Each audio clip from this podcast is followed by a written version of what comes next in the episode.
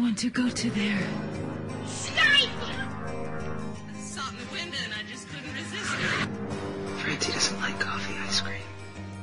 Hi, for those of you who've just tuned in, everyone here is a crazy person. Are we having fun yet? Yes. 30 Helens agree. Never mind. Maybe the dingo ate your baby. It's a cunning plan, actually. Would you believe it? Man, you beautiful tropical fish. Don't mention the war. Clear eyes, full hearts, get lost. Hello and welcome to the Televerse, Sound On Sight's TV podcast. This is Kate Kulzick and I'm joined as ever by Simon Howell. Simon, how's it going? Ah, you know what? You know what I didn't do this week? Didn't write any think pieces. Isn't that Isn't nice? that fantastic? Ah, it's been so good to not write any think pieces. well, there's a lot of uh, news uh, that you could discuss. Uh, uh, Like, there's there are plenty of topics. Of course, it's been Mad Men Palooza on uh, you think piece wise. Can I just say that I, I know it's not. I mean, I, I'm guilty of this. I'm actually angry at myself that I have let myself be co-opted into the the kind of society that just casually and uh, and habitually uses the term think piece, mm-hmm. uh, and has just adopted it as part of my vernacular. When column or feature would work just as well and are real words. Yeah, that's true. That's true. Um, but if you weren't going to write about Mad Men, you could have written about uh, Twin Peaks or Trevor Noah. Uh, Or maybe the American season four. Let's end on a positive thing. The Americans was renewed here uh, Yes, for next uh, season. Very exciting. I, I should mention, of course, last week, the one time, the one time that I say I'm optimistic about something, it immediately is tarnished. And that's what happened with Trevor Noah. Um, I will say that I don't think the show, I find it fascinating that, that we have these impossible, not, maybe not impossible, but very high standards for what a daily ho- show host would be when, you know, 16 years ago, Jon Stewart was not Jon Stewart. Um, he was he was just a guy, probably just as seemingly random a choice as Trevor Noah is. Um, I don't see any reason that the show won't be good with him, um, just because he made a bunch of bad, distasteful, but more more importantly, bad jokes uh, on Twitter, which is not altogether a, a comedy friendly format for most comics. Uh, that being said, it was a little bit dispiriting. Oh yeah, certainly the sexism and like like just all, there's so much wrong with with several of these tweets. Yes, the fact that they're not funny is one thing, but like I I'm sensitive to sexism. That is anyone who's listened to this podcast will know that. I wave my feminism flag all the time. Um, so his pot shots at fat chicks and and stuff like this, his term, um, not mine. Uh, were di- Really not yours. dispiriting to say the very least, um, and definitely hampered my um, uh, enthusiasm. I would like to think that he has matured since he wrote some of these tweets. I don't know if that's the case, and I think that his comedic sensibilities will become pretty clear once he takes over the show, which he is still doing. This has not affected that at all. Uh, Comedy Central has come out vocally in support of him, uh, so I'm not too worried about it. Uh, The the thing, um, and if if he, I dis I find his comedic sensibilities distasteful, as I find many most of those tweets that have gotten cherry picked incredibly distasteful. I just will no longer be watching the Daily Show, and that's okay with me. Um, what I what I was actually more annoyed by was the reaction to the react people's reaction. Um, so dismissing anything that critic was critical as "Eh, free- free speech, comedy, or like, oh, you're just you're just all a bunch of haters. That's ridiculous. It's absolutely ridiculous to me. The notion that you can't criticize co- comedy like you criticize any other art form is absurd to me. Um, so yes, there was a lot. There were a lot of think pieces. I don't know when it is that comedy became sacred or comedians uh, got up on this high horse of the only people who understand comedy are comedians. Um, yeah. This like what comedian privilege, I guess you could call it. Um, I don't really know when that started, but boy, am I tired of it. Yeah. Yep. Definitely. Definitely tired of it. Like, isn't part of the whole point to have a discussion. Yeah, and also this. I mean, I don't want to go on go on about this too long, but this notion of uh of you play to the room uh that that you're in makes a lot of sense. Uh, Twitter's not a room though. No. Uh, Twitter is the world. It doesn't matter if you have five followers or five million. Um, it's it is not a room unless you're thinking of the biggest, giantest room ever conceived. Last week, I was giving Alicia Florrick a hard time because when you write something online, it never goes away. Uh, she apparently didn't understand that. That is also true to everyone who tweets anything on Twitter. If you didn't want it to, you know, be brought up, then you shouldn't have put it, put it online. Don't be surprised that your tweets don't d- disappear when you you're the one who wrote them and put them up online. That's how the internet works, and at this point, we understand that. Yep. This this is why I backspace more tweets than I actually tweet. Yep. Yep. Yep. Yep. That's that's you know like the what's the more important part of the pencil? Which end of the pencil is more important? The eraser, obviously. Um, th- that's how I feel about uh, tweets and Twitter as well. Um, so, anyways, we'll hold off on any more discussion of this. Hopefully, unless something new comes up, until Trevor Noah takes over the Daily Show. We should mention though, uh, I already mentioned it, but any thoughts on Twin Peaks? Uh, David Lynch is now saying he won't direct any of the, the episodes because the Showtime is not giving them a big enough budget to actually, you know, conceive or or carry out his vision.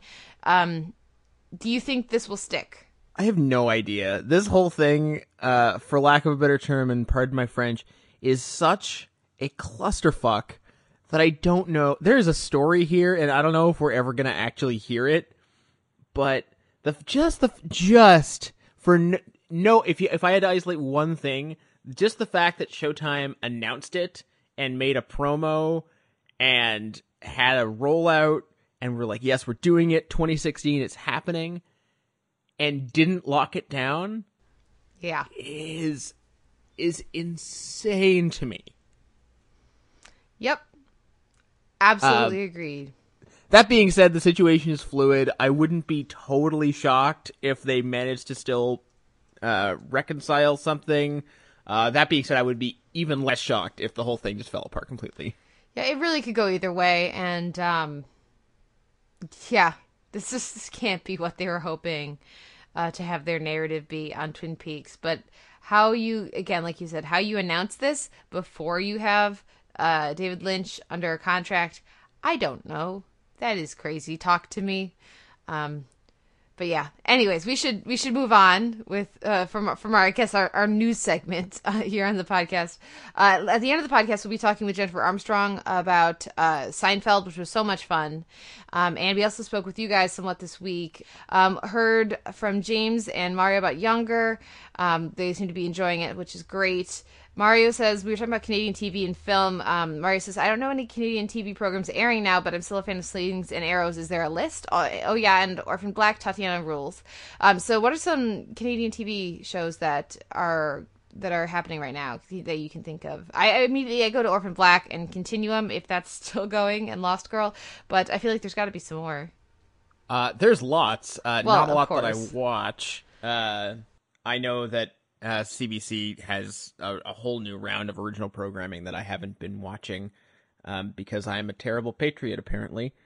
Um, beyond that, I can't really speak to the quality of any of those, like X Company.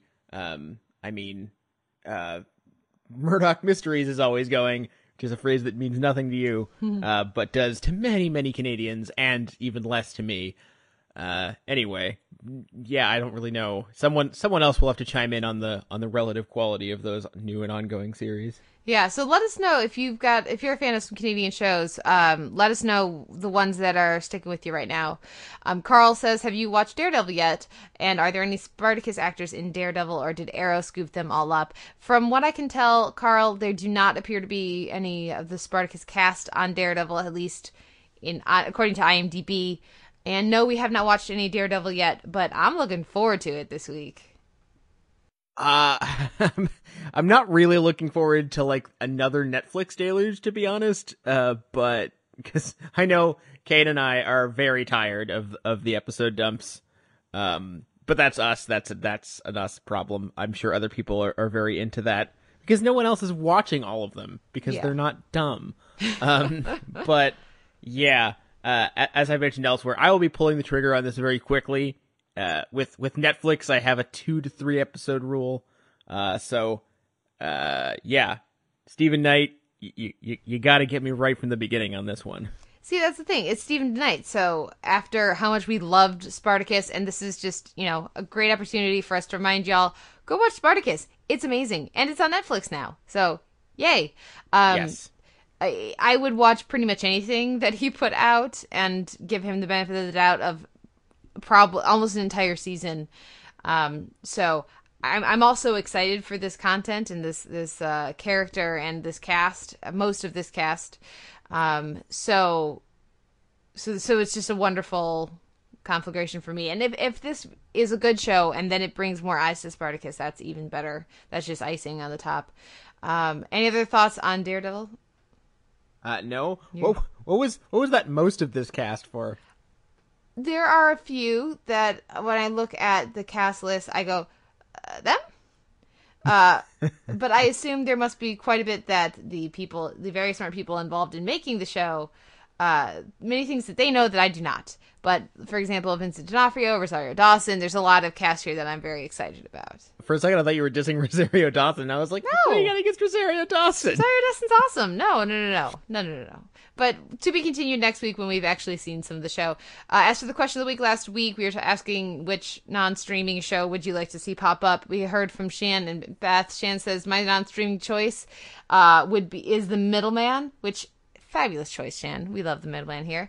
Um, and he says I have it on DVD, but I want the push button ease. It'd be also be easier to get other people to watch it if it was on streaming. So good pick there. Beth says once and again, um, season one was my first box set ever, and they never released season three.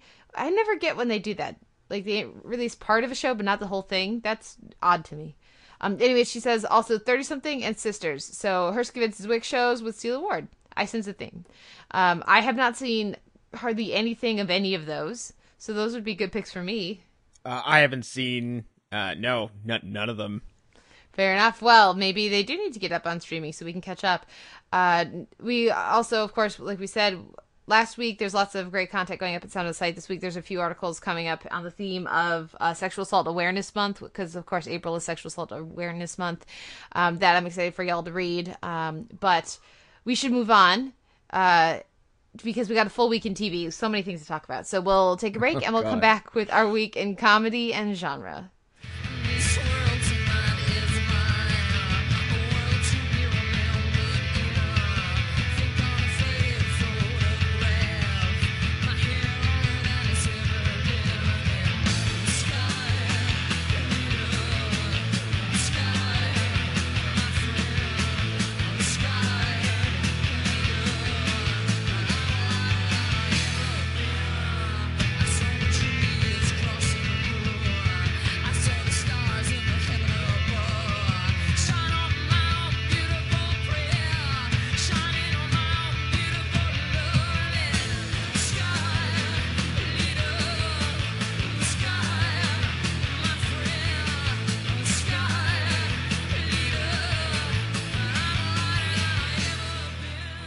Week in comedy, we're going to preview the comedians, new FX comedy uh, with uh, Billy Crystal and Josh Gad, as well as give give a preview of the uh, first half of this coming season of Louie.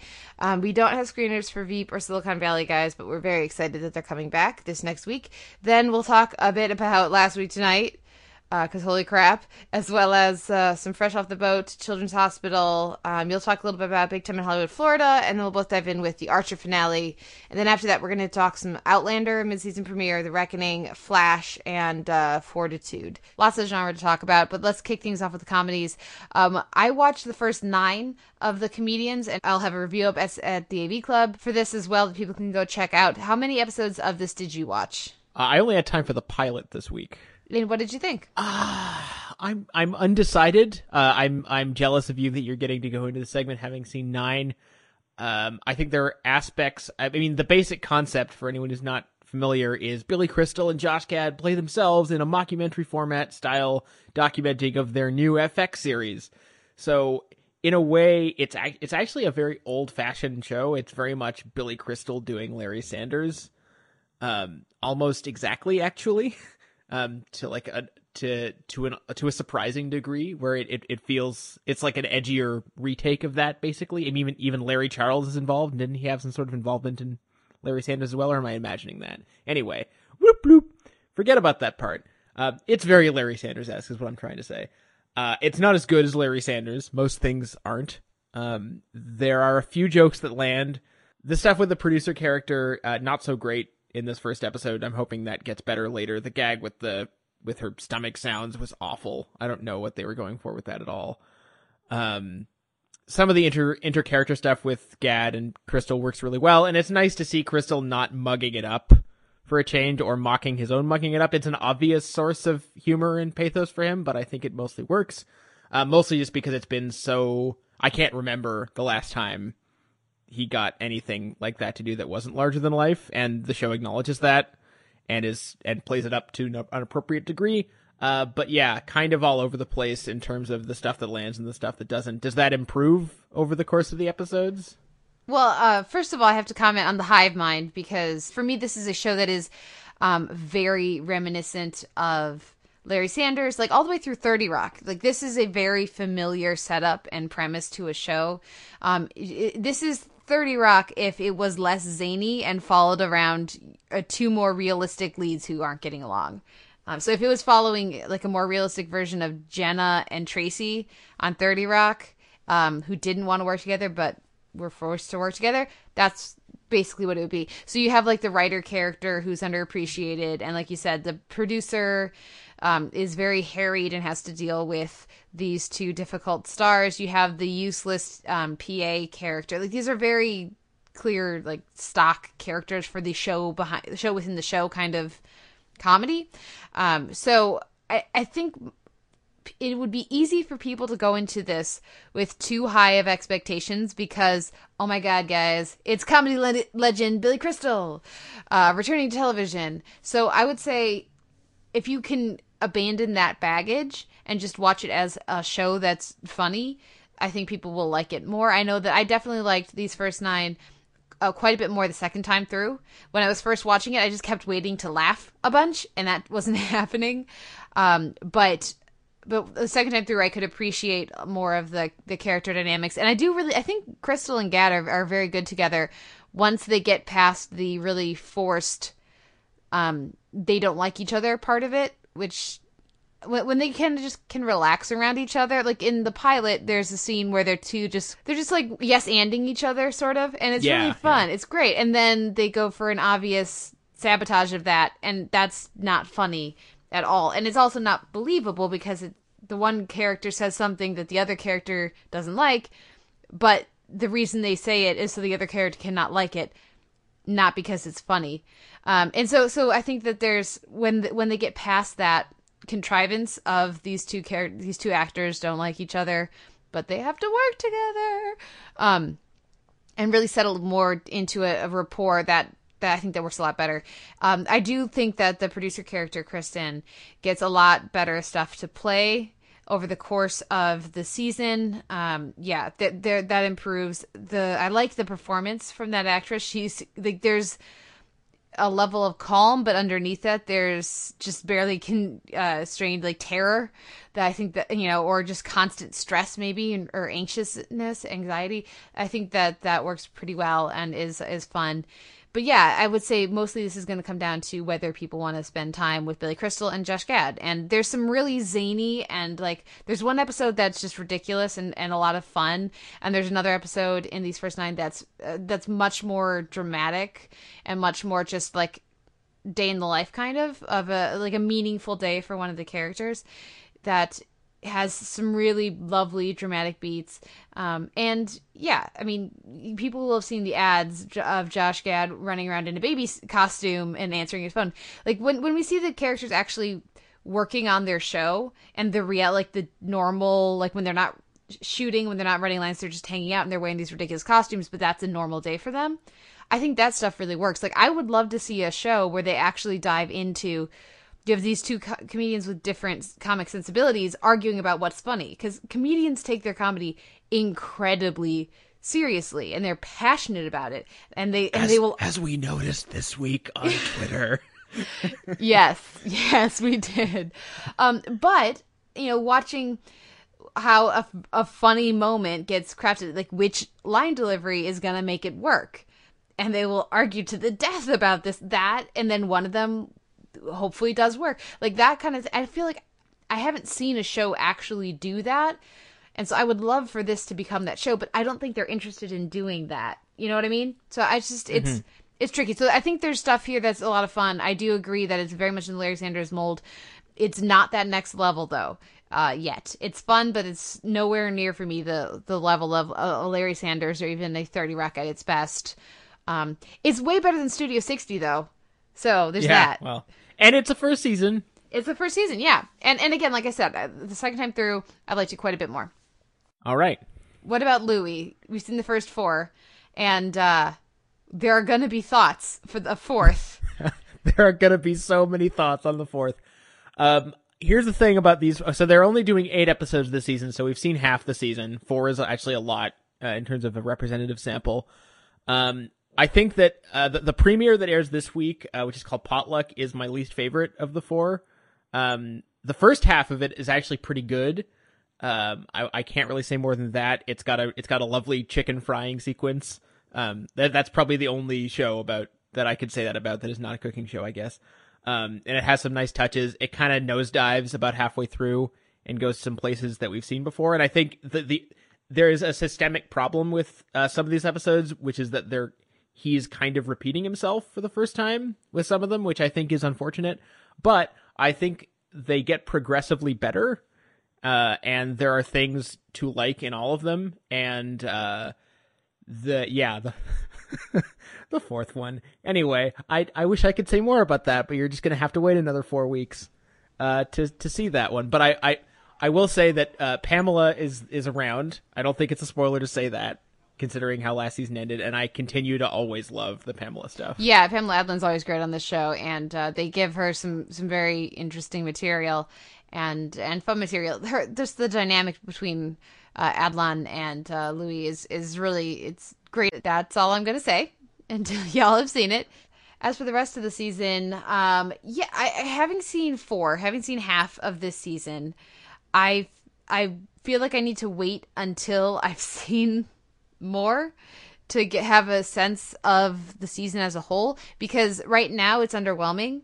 Um, however, there are certain threads that I feel like he may be expanding upon, and when viewed as the whole, will be more meaningful. Sort of like last season with his discussion of uh, of women and gender roles, and, and and like sort of last season charting Louis' relationship with his ex-wife and with his this new girlfriend and with his daughters in a way that you know more in depth in a way that they hadn't done before. If you watch just the first few episodes, you may not pick up on that thread. I feel like there may be a thread of fatigue and aging and um, inability to you know fear of inability to best oneself like there's certain th- themes like that that seem like they could be building to something um, at least thematically if not obviously he doesn't really do plot but um or dissatisfaction you know what i mean uh would you agree with that uh, I'm not sure yet. Uh, as you say, we've seen four episodes. Uh, I've been writing my because re- I'm going to be doing weekly reviews uh, over at Sound on Sight. So I've had the, the, the privilege to be able to be writing these in advance. So I've watched these a couple of times, and I've got a couple of my reviews done already. And Louie is one of those rare shows that I like more when I write about it. Mm. Most shows I find when I really scrutinize them, like The Good Wife, I like them less, and it diminishes my enjoyment. But when I'm forced to re- sort of rewatch and really examine, even in the first episode, which I didn't really like that much on balance, I still found more to like than I did on first viewing. Uh, he also has said that he wanted this season to be sillier mm. and more sort of fun than last season was, and I think that is mostly borne out in these episodes. They are uh, not as heavy as. Uh, for the most part, uh, they're, they're, they don't have the heaviness of the heaviest stuff from last season, which is not to say that they're happy-go-lucky for the most part. Um, there's also they're also notably um, much less guest heavy than last season was. Uh, I won't say more than that, um, which is uh, which is interesting. Um, so if you're if you're looking for a grand thesis statement this year, I don't. It may not be coming. And I and that's sort of another thing. I feel like knowing that, or if that is the way forward, then I have to readjust my thinking in a whole other way. Louie is, is a show that I I am prone. It just it makes me excited to overanalyze it, and then when I when I realize I'm overanalyzing it the wrong way, I have to o- overanalyze it a total other way. And the, and the premiere that happens this week really throws you off because it could have aired at any point mm-hmm. in the show's history. It has no Pamela, it has no daughters, it has no ties to anything that's going on in the show, and it's also not particularly good, I don't think. So it, it completely, if you're looking for like an opening statement to define what the season's about, it doesn't help you at all. One thing I will say though, I'm very happy about this season. I'm so glad to have the theme song back And and stand up and stand up. Yeah. back. But uh, yeah, I was missing it. Last season is wonderful, but I was still missing that Louie, Louie, and so it's lovely to have that back here. Um, any other thoughts on Louie, or shall we move on to the rest of our comedy? Let's save it. We got we got so much, but I'm so always happy to have it back.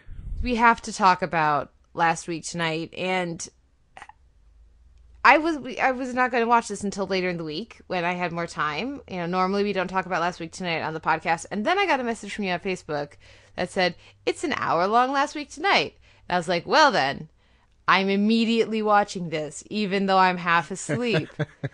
Yep. Uh, and as soon as we got to the part of the episode where they started their main topic, and I looked and saw it was a half an hour, uh, I, I, I, I don't think there are words for how excited I was. Uh, because you knew it was going to have to be amazing if they were spending half an hour on uh, the government surveillance and the Patriot Act and all, and all of that. Uh, did you have a similar thought process? I wasn't. I, I I didn't have the same sense of anticipation. I was. He did say he had a comment uh, early in the episode that said, "This is a long episode. It'll be clear why later," or something to that effect. Um, I didn't think it was going to be that though. Yeah, and here's the thing. I didn't know that this was possible, but we're gonna just quickly not spoil last week tonight and say, guys, hour long or 45 minute long last week tonight, and it's really funny and it's amazing, and y'all should go check it out. Um, we're giving you the opportunity to not be spoiled. Yes. Please take idea. it. Um, now, clearly, if you're still listening, you don't care. So, holy crap, Snowden. Yep. Yeah, he went to Russia and talked to Snowden for uh, something like 20 minutes, uh, roughly seven to eight minutes of which was about dick pics. Um, it was amazing and hilarious and sad. Yep. there was a, was a lot more sad than I was expecting, to be honest, but uh, just as much hilarious. And also, it's been noted in uh, in the few people who really covered this. I, I noticed that this was not as big a deal as it really should have been, uh, which I blame on Mad Men um, and general ignorance of Ed Snowden, to be honest um, that this was actually, if not the most critical interview Snowden's ever gotten, then pretty close because he does grill him at least on on the way that journalists have messed up with with his intel. And that's more than I've seen anyone else do, which is kind of remarkable. Yeah, it's pretty sad, frankly. But I guess if you're, you know, living in Russia and um, on lots and lots of security watch lists, you're only going to agree to interviews with journalists you think are going to be very supportive in the first place. So, yeah, the the, the from the moment that um, Oliver says that flew to Russia to interview Ed Snowden, um, I there's like just like anticipatory glee from me. Uh, but then when they arrive and uh, Oliver is getting increasingly frustrated because Snowden hasn't shown up, uh, it, that's delightful. Only aided with the oh we our our interview room is across the street from the Russian former KGB. Oh, maybe that's why he's not here yet. it was just the, the progression of it was fabulous. Um, and then just the use of the uh, man on the street interviews uh, from Times Square that they, they have here. Those can easily get very old, but again, couching this discussion of of uh, of surveillance in dick pics, the language of dick pics, is brilliant, and apparently the only way to get people to care about the widespread uh, s- surveillance of of their phone records. Um, and and e- even more entertaining is Snowden's like bemusement at that, where he's like, "Huh." It's like, yeah, that's that's the level you need to take this to for the American people to care. Yeah, I was curious to how much prep they did before that because he does really seem to just roll with it. Yeah. Um, and like he does, he does not miss a beat. And it's it's been clear in other appearances of his, and even a little bit in Citizenfour, that he is not without a sense of humor, which I would think that you would have to have a sense of humor Mm-hmm. to be through the rigmarole that he's seen. And I love that Oliver can't even resist, um, you know, when he hands over his supposed actual dick pic, which I would love to know if that's real or not. I think it is based on Snowden's reaction. I think like it really seems like it's a wait. What is what what is happening right now? It's it's great to think so, but the way he hands it over, he's like, "Don't just show." Of course, you just show that off. uh, anyway, we're we're we're we're basically just down to that was amazing. That was amazing. Uh, so you, the, I don't really know if I have that much more critical to say about it, but it was not being spoiled on that and catching that uh, pretty close to live was one of the most delightful surprises of the year for me so far. Yeah, fantastic. Well done last week tonight, team. Uh, beautiful restraint shown, and like, and just like their commitment to comedy over ratings to not announce that that this was happening, or if they announced this was happening, nobody covered it, which I can't imagine would be the case. So I'm gonna go with I think they just didn't tell anyone this was happening. they they did not tell anyone. There's no way. Yeah, uh, that is fabulous. And so hopefully it'll get plenty of coverage over the course of the week now that Twitter has, you know, at least started to move on a little bit from Mad Men's premiere. Um, but yeah, y'all go watch it. It's amazing. Next up, uh, to continue our weekend TV, let's let's talk a little bit about Fresh Off the Boat Blind Spot because we, we haven't really talked about Fresh Off the Boat the last several weeks, but I have still been watching, and I did particularly enjoy um, this episode where we where we learned that Eddie's parents each have a blind spot. Uh, the dad can't tell when people are in love with him, and the mom has no gaydar. So gaydar and lovedar uh, are their two blind spots, and it, I thought it was a particularly fun episode. I liked how it came together, and uh, yeah, I, I'm, I'm still very much enjoying Fresh Off the Boat. Silly fun every week. Speaking of Children's Hospital, we are not our DNA. Uh, was was particularly delightful. Um, you know, Henry Winkler being Neil Armstrong, and uh, just like the, it's a very straightforward premise, and uh, I liked what we get with Josh Malina. I like that they, you know, it's nice to see him pop up. I always enjoy him, uh, but the yeah, it's very straightforward, but I I still really enjoy everything they do there. And I'm not gonna say more because I know you haven't had a chance to watch it yet, Simon. So instead, I'm gonna ask you, what did you think of Big Time in Hollywood, Florida this week? Intervention? Should I do I need to seek it out yet or not yet? Nope. The only reason I'm bringing it up this week is because I watched the first half of this week's episode, and there were two rape jokes in the space of I want to say about seven minutes, uh, and not good ones. Like, it's a, it's a not. They were not good versions of jokes that are generally inadvisable. Uh, so yeah, that that just at at a certain point, to quote Derek Ladu, my day opened up, and I was nope. Gave you a chance. It, it's a it's a busy season. We got to pull the trigger early. Hello, Bloodline. So you know, I, I I made a judgment call. So sorry, big time in Hollywood, Florida. Maybe later, but probably not.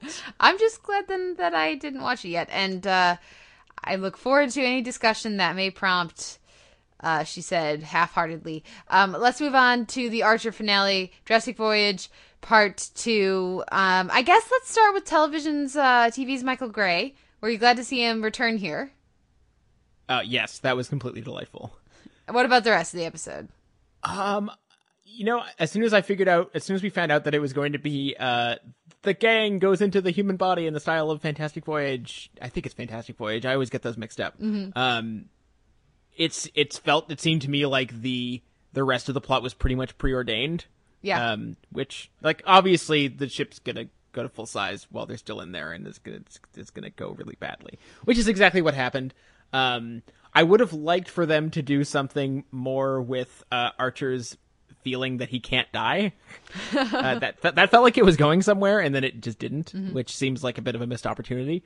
Um, I like that Archer keeps making plans for itself this late into its run. Like at the end, they're out as spies again, and Archer knows what they're gonna do, but we don't know but obviously Adam Reed does. I like that it's still got ambitions like that. And I like that they didn't get scared off by the mixed reaction to season five. That they're like, nope, we're gonna do something different again. And I like the sunglasses thing made me think of CSI Miami, uh, which made me think of Vice. You know, their their, their Vice season, but it also could be maybe they're headed to the danger zone. Maybe there's something completely new headed our way, but I did like that they're changing up the dynamic a little bit. And I like that we get so much discussion from Archer and Lana about how being a parent is affecting the way that they view the world. And that's been a thread throughout this season that I've really appreciated. Archer, the character, is changing because he's a father now. And he's still him. He's still very much Archer. It's not like all of a sudden he's, you know, Mr. Uh, he's Mr. Rogers or anything. But this, you know, having a kid who we occasionally see has affected their lives because that's what having a kid does. And I like that the show, uh, I like how the show's handled that this year. Yeah. Although strange that we never did see Seamus or Woodhouse. Yeah. Next season? Like really weird. I guess Adam Reed must know what he's doing. Uh, but still strange. Although the stuff with Mallory and, and and AJ was amazing, like reliably amazing. Yeah, pretty great. Uh, let's move on though to our weekend genre. We're going to start things off with Outlander, which has been season premiere, The Reckoning, and um, as many people had sort of hinted at, we have some.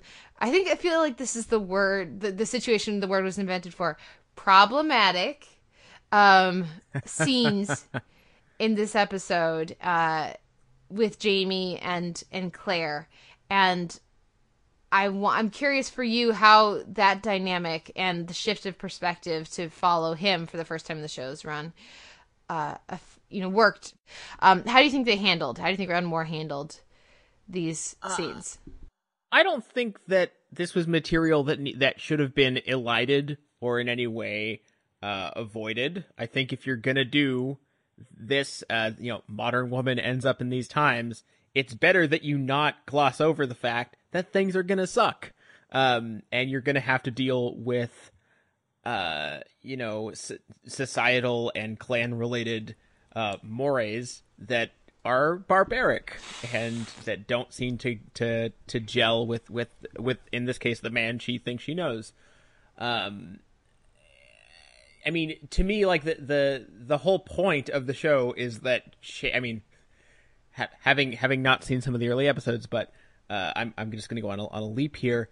Uh, change happens when people are willing to bend people, and those people actually bend.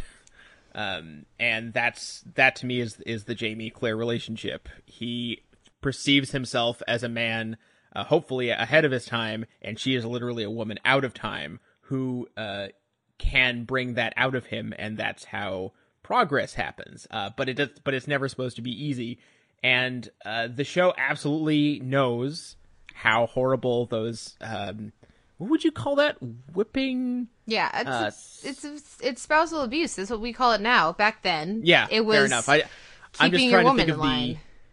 I'm just trying to think of the specific term because it's too harsh for spanking. Um, yeah.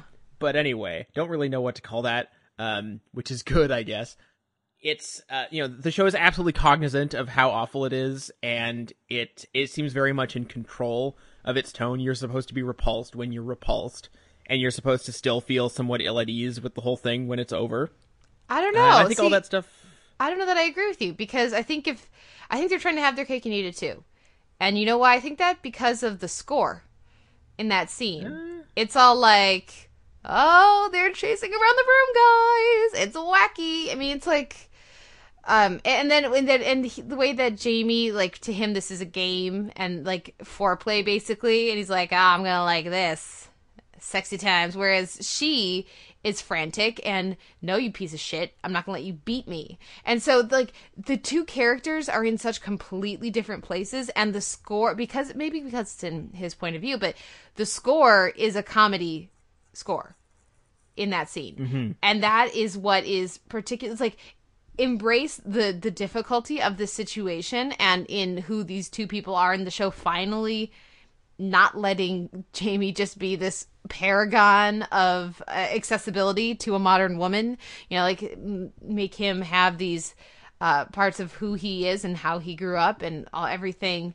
Like embrace that and actually commit to it. Don't try to like make it not quite so bad because it's he's doing funny. Oh, but I'm gonna enjoy this because sexy times. I mean, I was But frustrated. to me, that the beat of him saying, "Oh, I'm to enjoy this," like that makes sense to me in the sense of uh, when we have that earlier scene of they're just freaking out at each other, and he says horrible, horrible things, and then recoils in horror at his own behavior.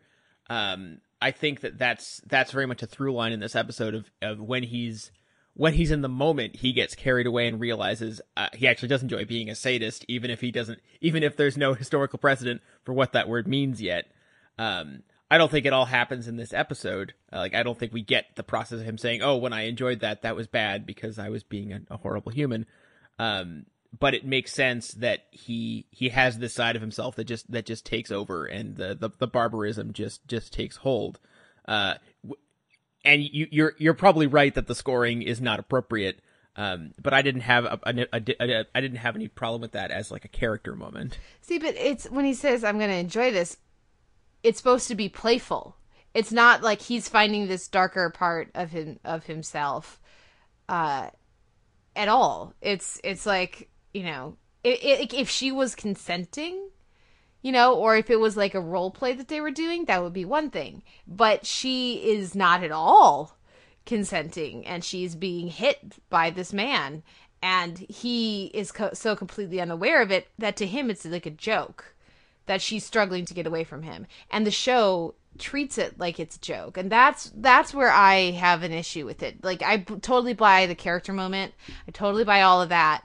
But the tone of the way it's shot for me is completely out of touch of where either of the characters are, you know are supposed to be at and yeah i just i i still i think that they did for most of the episode, like that fight you talk about, I think is fantastic. So well shot, so well acted, such a great sense of uh, balance with these two characters, um, and letting you see both of their points of view.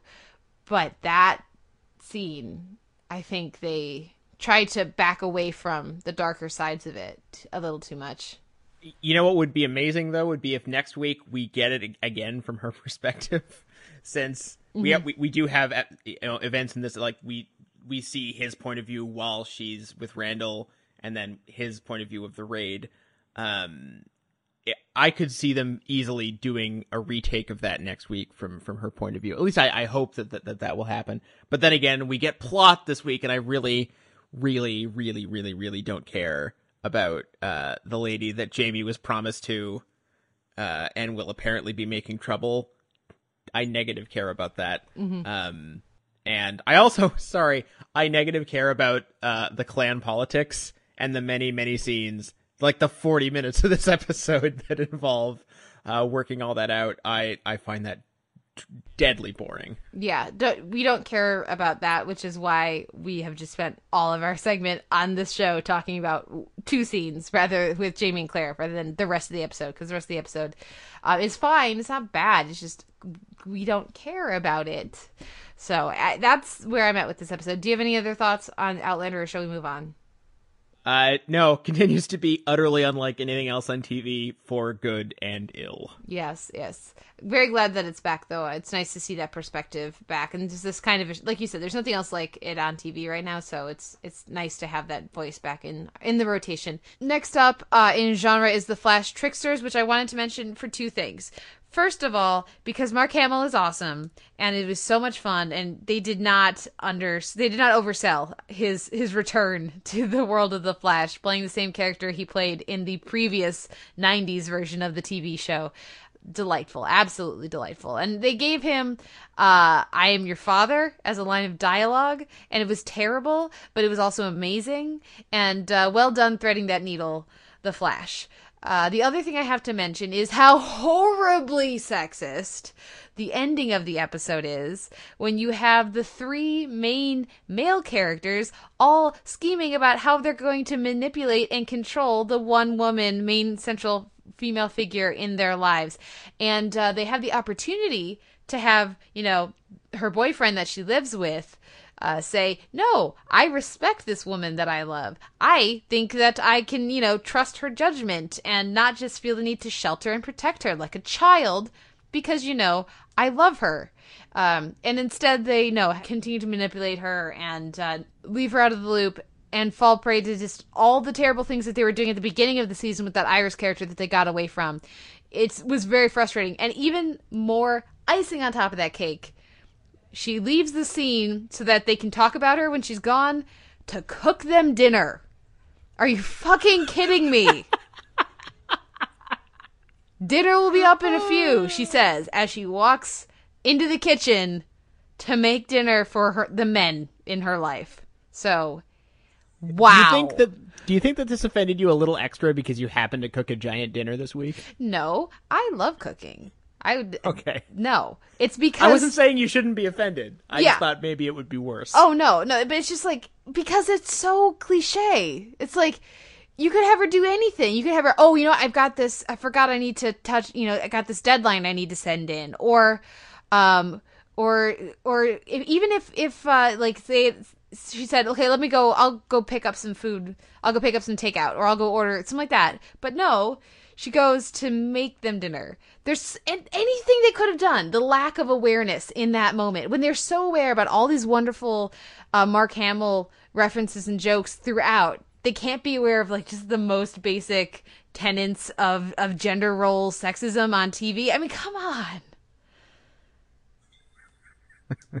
you can you can write a character out of a scene in any number of ways. Wow, guys.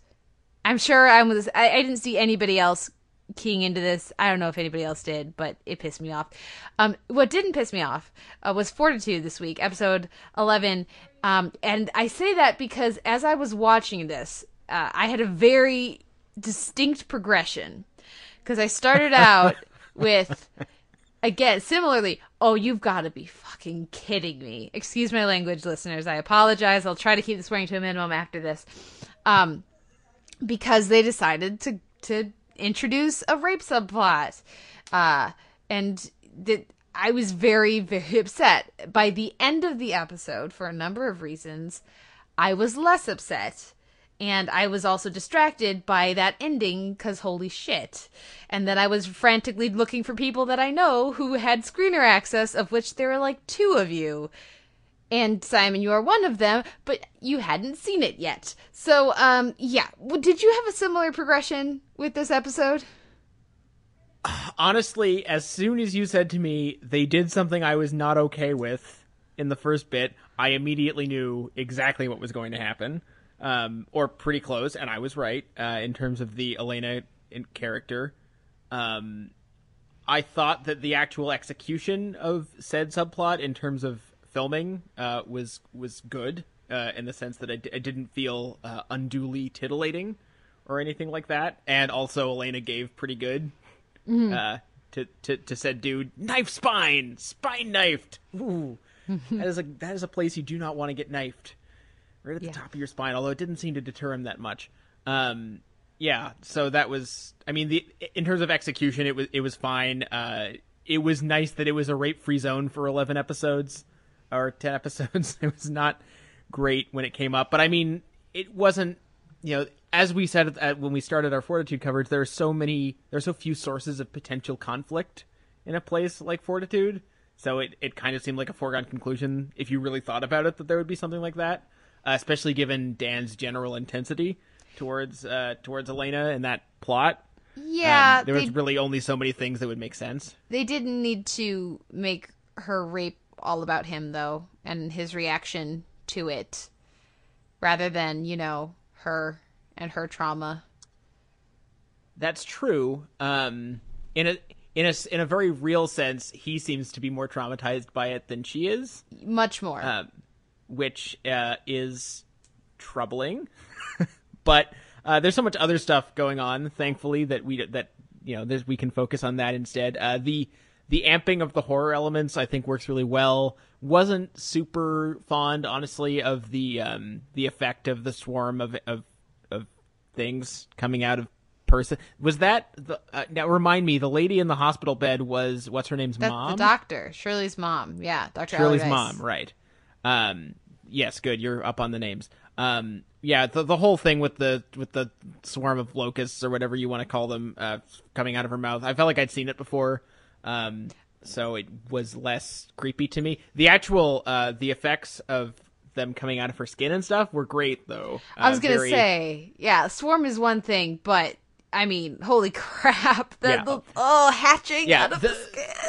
the practical effects were wonderful. The CGI not so much. Um, I don't see any possible way for um, for what's his name, Penny Dreadful guy, to survive this now. I just don't see that happening. Um, but yeah. Oh, by the way, they killed the Tooch. Should we talk about that? They killed the Tooch. I, of course, like the instant after we finish recording and get the podcast gets up, when as soon as I have some free time, I go to watch the screen. And I'm like, well then, never mind. I was totally wrong. Uh, I was very surprised that they brought him back for one line of dialogue, Yep. But maybe two in this episode. Um, yeah. Why do you think they did? because you leave the last episode wondering if he'll live or not, and they get an extra week of suspense out of it. Yeah, but I mean, why not just have him be dead when Dan gets there? Oh, because it's way more fun to have him almost learn the truth and then not learn the truth right as he's dying, because that's just an extra layer of of horrible irony. Um, I was actually beginning to think that Tucci might not be human because that's where my brain goes when I'm watching Fortitude, and I think, yeah, we saw his one cohort, but do we really know he's from DC? That he's that he's like a real DCI? Are they really sending people to Fortitude, or is he an alien? Which I suppose technically he could still be, but there's still two more weeks or two more episodes. I, I gather they're both airing next week, but uh, yeah, I mean that was surprising. I still I still don't really understand if this is a series or a miniseries, which Yeah. okay. Like I still there's still a lot I don't understand about Fortitude, but uh, I know that I'm still enjoying it, and it's still it's it's it's got a certain frisson to it that most other shows don't have. Well, I think I need um the surprise of killing off the Tooch. I think works very well. However, I'm gonna need them there to have been a reason that we spent all that time with the Tooch throughout the season. And really, the smirking and the general amusement Well, wasn't enough. obviously, that's delightful. Do not get me wrong. I had a lot of fun with it, but if we get to the end of the season here and there's literally he was only there to say like two lines of dialogue that get Dan thinking, and that's it. I mean, because I, Well, I, I do think that. Dan character works a lot better when he has someone like the Morton character to bounce off of. Um, and he's so dour by himself or so internal that they're running out of characters that he can interact with. Um, and I worry about the balance, I guess, because it's a very delicate balance on this show between all these different elements that they're playing with. I worry about the balance getting thrown off now that Morton is out of the picture. Well, they only they, they only need to balance for another 80 minutes or so. Touche. and Very it's true. and it's going to get real cray. If if it's this cray now, they got 80 more minutes to ramp it up, and it's we haven't even seen Ronnie Zombie guy for like three weeks. Yeah, well, beyond that, like single grody shot of him. Yeah. Um, yes. So, any other thoughts on Fortitude, or shall we save the rest for our uh, our, our our conversation on the theoretical finale next week? Oh, I think we should save it. It's it's going to be it's going to be fun. Okay. I well. Simon, then what would what wins your week in comedy and genre? Ooh. Uh, for comedy, uh, for stuff that's actually aired, I'll give it to Archer. Um, and for uh, for genre, I'll I'll give it to Fortitude. Um, for comedy stuff that aired this week, I think I'd give it to Children's with a, nod, tip of the hat to Archer and Fresh Off the Book 'cause I did enjoy them both as well. And as for genre, I'll give it to Fortitude. There's good stuff, you know, interesting things going on Outlander this week, but uh, I'll give, I'm, I'm gonna give it to Fortitude. Um, now we'll take a break and come back with our week in drama.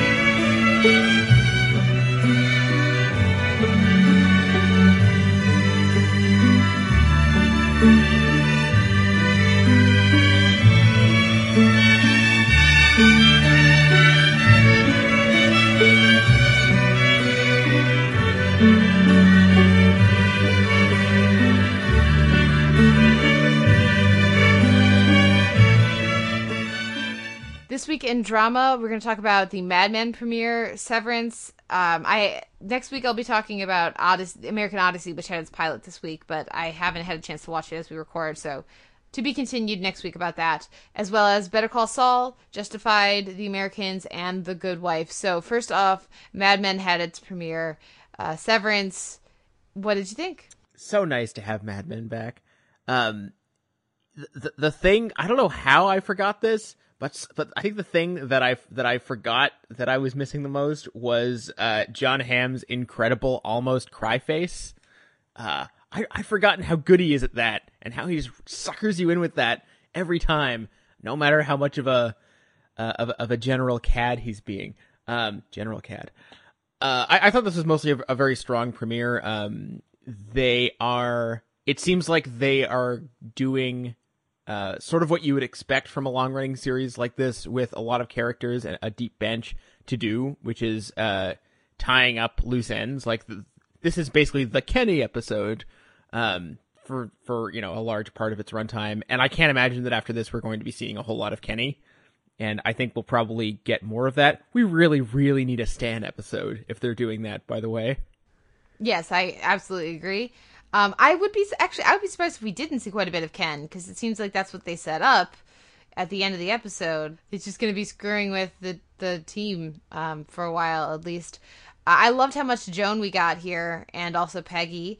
I didn't buy their elevator confrontation like at all. It seems I, I can see them. They felt very true to their points of view. However, they've been so much more supportive of each other over the year that all of a sudden they're just like at each other's throats. Did not make any sense. But uh Joan's, I'm gonna burn this place down was fabulous. I don't know. I mean, it didn't seem like uh, we have this rift now that will never be healed. It's more like we were just in this room together for this horrible, horrible, horrible meeting, and I got the brunt of it, and you got nothing. And it's the the gap of experience there. I think it ma- it makes sense that in that moment uh, they're going to be at odds. I guess I just would like there to be more consistency with their relationship because it seems to go back and forth a lot. And given where it, they came from, where Joan was such a bitch to Peggy at first, I mean, I can see that. But um, anyways, I it was. I'm quibbling here because I'm just glad to, that they got scenes together at all. This it, the premiere felt a bit odd to me because at certain parts it felt like is this Mad Men or is this a parody of Mad Men? It it was it was a little off putting to me, and I don't know if it's just because it's been so long since I watched any. Did you get any of that, or is that just me? Oh well, there's all kinds of meta humor all over this episode. I mean, there's not just the opening, but it's at some point a character even says, "Why? Why to, to Kenny like, why would you write about this? This is so boring." Um, or uh, yeah, obviously the the uh, the opening, as well as when we when we get Elizabeth Reaser showing up. And Don's like, haven't I seen you before? And we're all scanning our brains to think, has Elizabeth Reaser been on this show before? There's been so many women. And that to me is like a serious undercurrent of this episode of at a certain point is how many like how many conquests can your brain really hold? like at, at what point does it just start to get surreal and scary? And to, to me, like that episode kind of contains that that tipping point. And I had to check IMDb, and and no, Elizabeth Reaser has not been on Mad Men before. Um, so I don't know. I, I really dug that element. Uh, there was an, uh, there was sort of this this strain of paranoia and and sadness going through the whole thing. I mean, especially with the with the addition of uh, the the apparition of Maggie Siff showing up as Rachel. And I also like I, I remember so little of of the of the Rachel Menken storyline uh, that I I think that could have worked better for me if uh, if there'd been a previously on, but that obviously was not their style. Instead, we got a dedication to Mike Nichols. I'd like to know what that was about. Um, but uh, yeah, I don't know. All that all that stuff really worked for me. Interesting, yeah. It, and for me, it's not about the show being funny. The show, like that line from Pete, was delightful. Um, but no, I just I the I guess for me that that opening scene with Don trying to like seduce the the model. I mean, I don't know. I guess some people thought that they were alone. I did not for from a moment think that that was a thing that was actually happening. Um, so I just I, I, the opening scene for me just was very much like, okay, can we just like stop being the over the top parody of what the show is and just go back into the relaxed wonderfulness that is that is Mad Men. Why like why are we watching this? Is sort of how I felt about that opening. But um I guess for many people it was a statement on the Don Draperness of Don Draper. Um and hey, other people liked it. Sure. Let's instead talk about uh, Brian Krakow. Yeah, Crockett, that guy's everywhere now for some reason. I loved watching Twitter like explode. And even more, I loved watching Ryan McGee on Twitter, friend of the show, Ryan McGee, not know who Brian Krakow is and be totally flummoxed by Twitter exploding. It was delightful. Uh, I, I didn't spot that, but that is uh, that is amusing.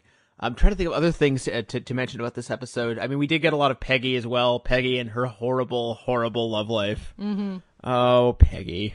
Yeah, yeah. There's there's going to be, I'm sure, a lot coming this year. We got no Betty, we got no Sally, we got no uh, Megan. There's like, I'm sure there'll be quite a bit um, of them as the season continues. But but no, I was I was very glad with what we got here. Like you said, the I, I think it was so, so great to bring back Ra- Rachel. I, I remember that character more than you do. It sounds like, and I enjoyed her a lot on the show. So I think that's such a, a good full circle way to go with with this last season, what feels like a last season of of Mad Men, and um, like even just callbacks like to the to Megan you know, cleaning in her underwear, and we have this this new.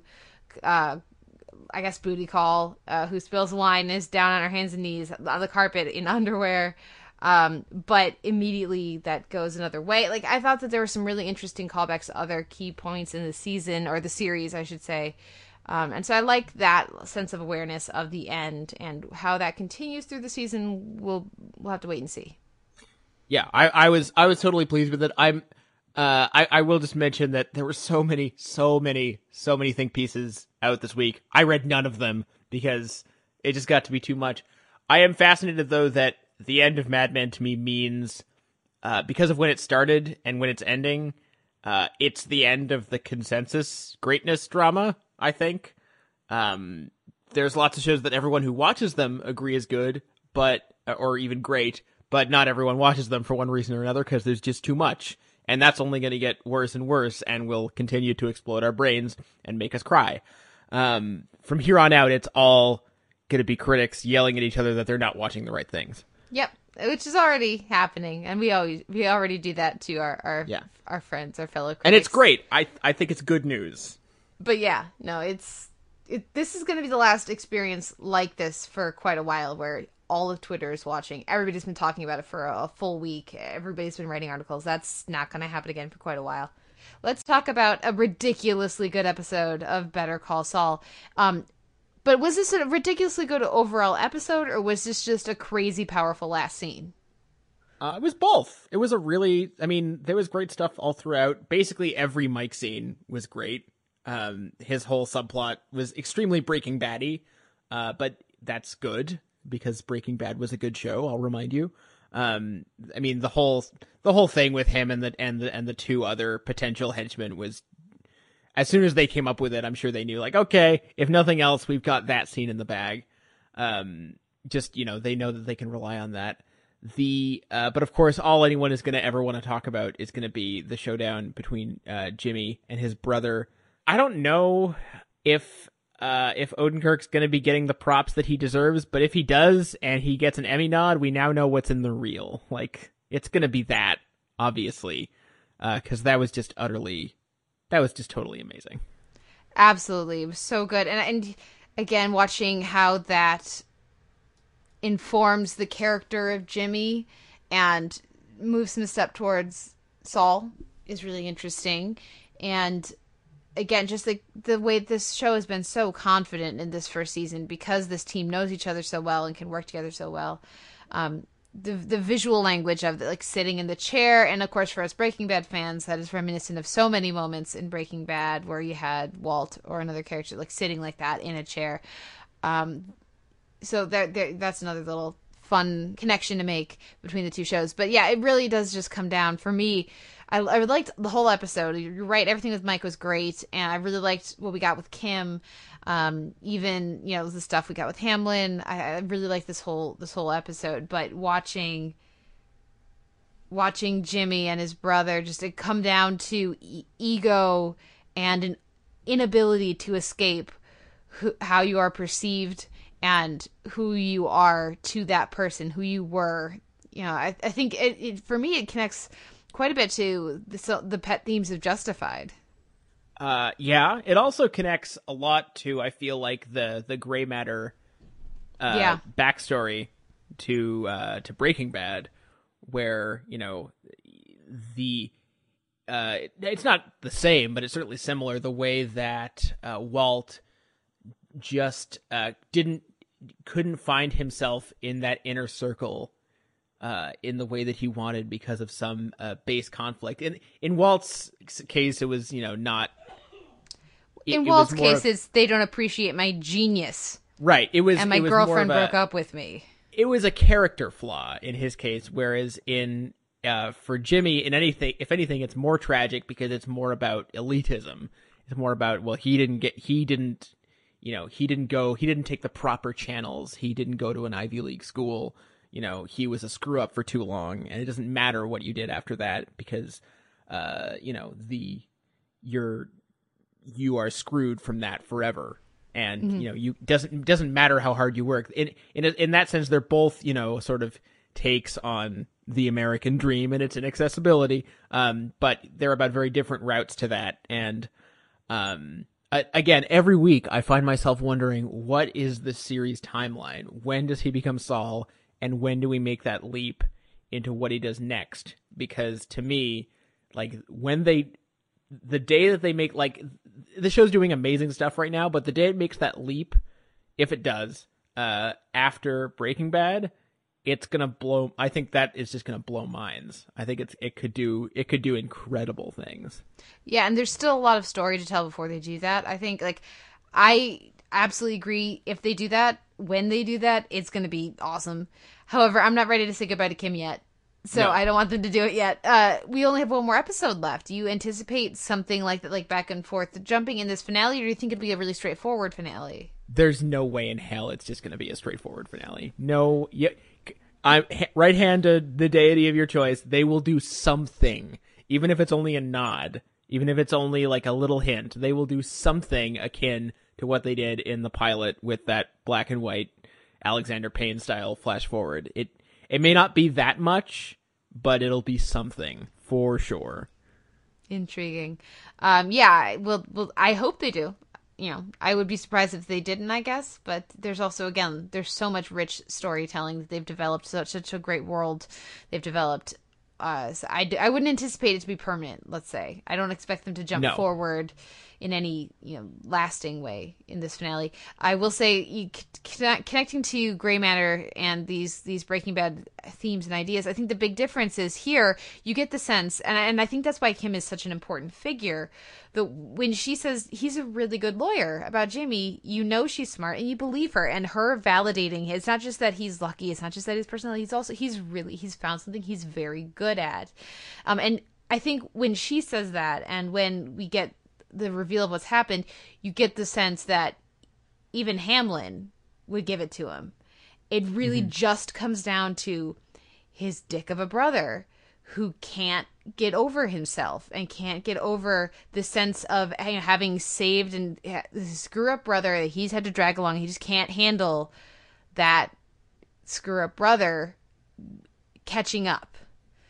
Um, Yeah. I think that is, you know, and and there's also, I think there's many similarities you could draw between that the the between uh the Michael McKean character and and Walt as well. That you can't accept that like Jesse even Jesse develops and is becoming a very good cook on his own like he can't handle it um and i so I, I just i love that there are these themes there if you want to explore it if you want to dive into it they're there but if you don't if you haven't seen breaking bad it still is incredibly powerful television Yep, I agree. Uh, it is absolutely, it is pleasantly, utterly surpassed any expe- any expectations I had for it. Absolutely. Um, let's move on to our next show, though. Justified Fugitive Number One. Uh, how they how they handled the twist from last week. Um, I mean, as well as can be expected, they weren't going to kill Boyd. Come on, like this wasn't going to happen. Um, let's see, good things from this week. Uh, obviously, we need to talk about the showdown in the Winnebago, or the Winnebago, if you'd like to call it that. You must have thoughts on Pachelbel's canon. Yeah, I do.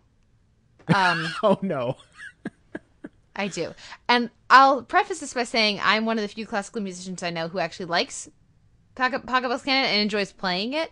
Uh, to to make Mikey a classical music fan who is underappreciated and um, who is un- not respected and never gets to, to choose he he wants to be listening to classical music i thought that was such an interesting note to give that character shading to give that character and then you have his music that he's put, putting on is Pachelbel's canon, so that it undermines that entirely. It's like I like the muzak of classical music, but then does that fit with who Mike is?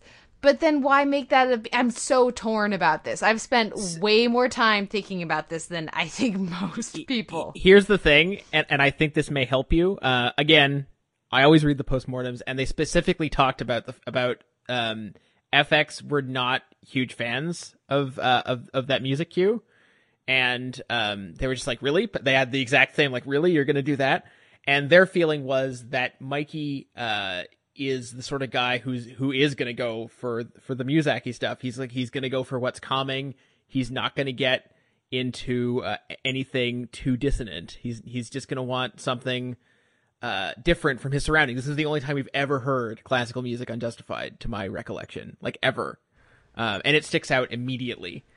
And Yeah. uh, so I- in in that sense, and also Mikey's not that bright. Like he, you don't get the sense that he's ever going to want to listen to anything challenging. So I'll just um something different than what's around him. Uh, for those who haven't sought out, you don't know the Pachelbel Canon rant. Do you know the Pachelbel Canon stand-up uh, Oh, comedy yes. cello rant? Yeah.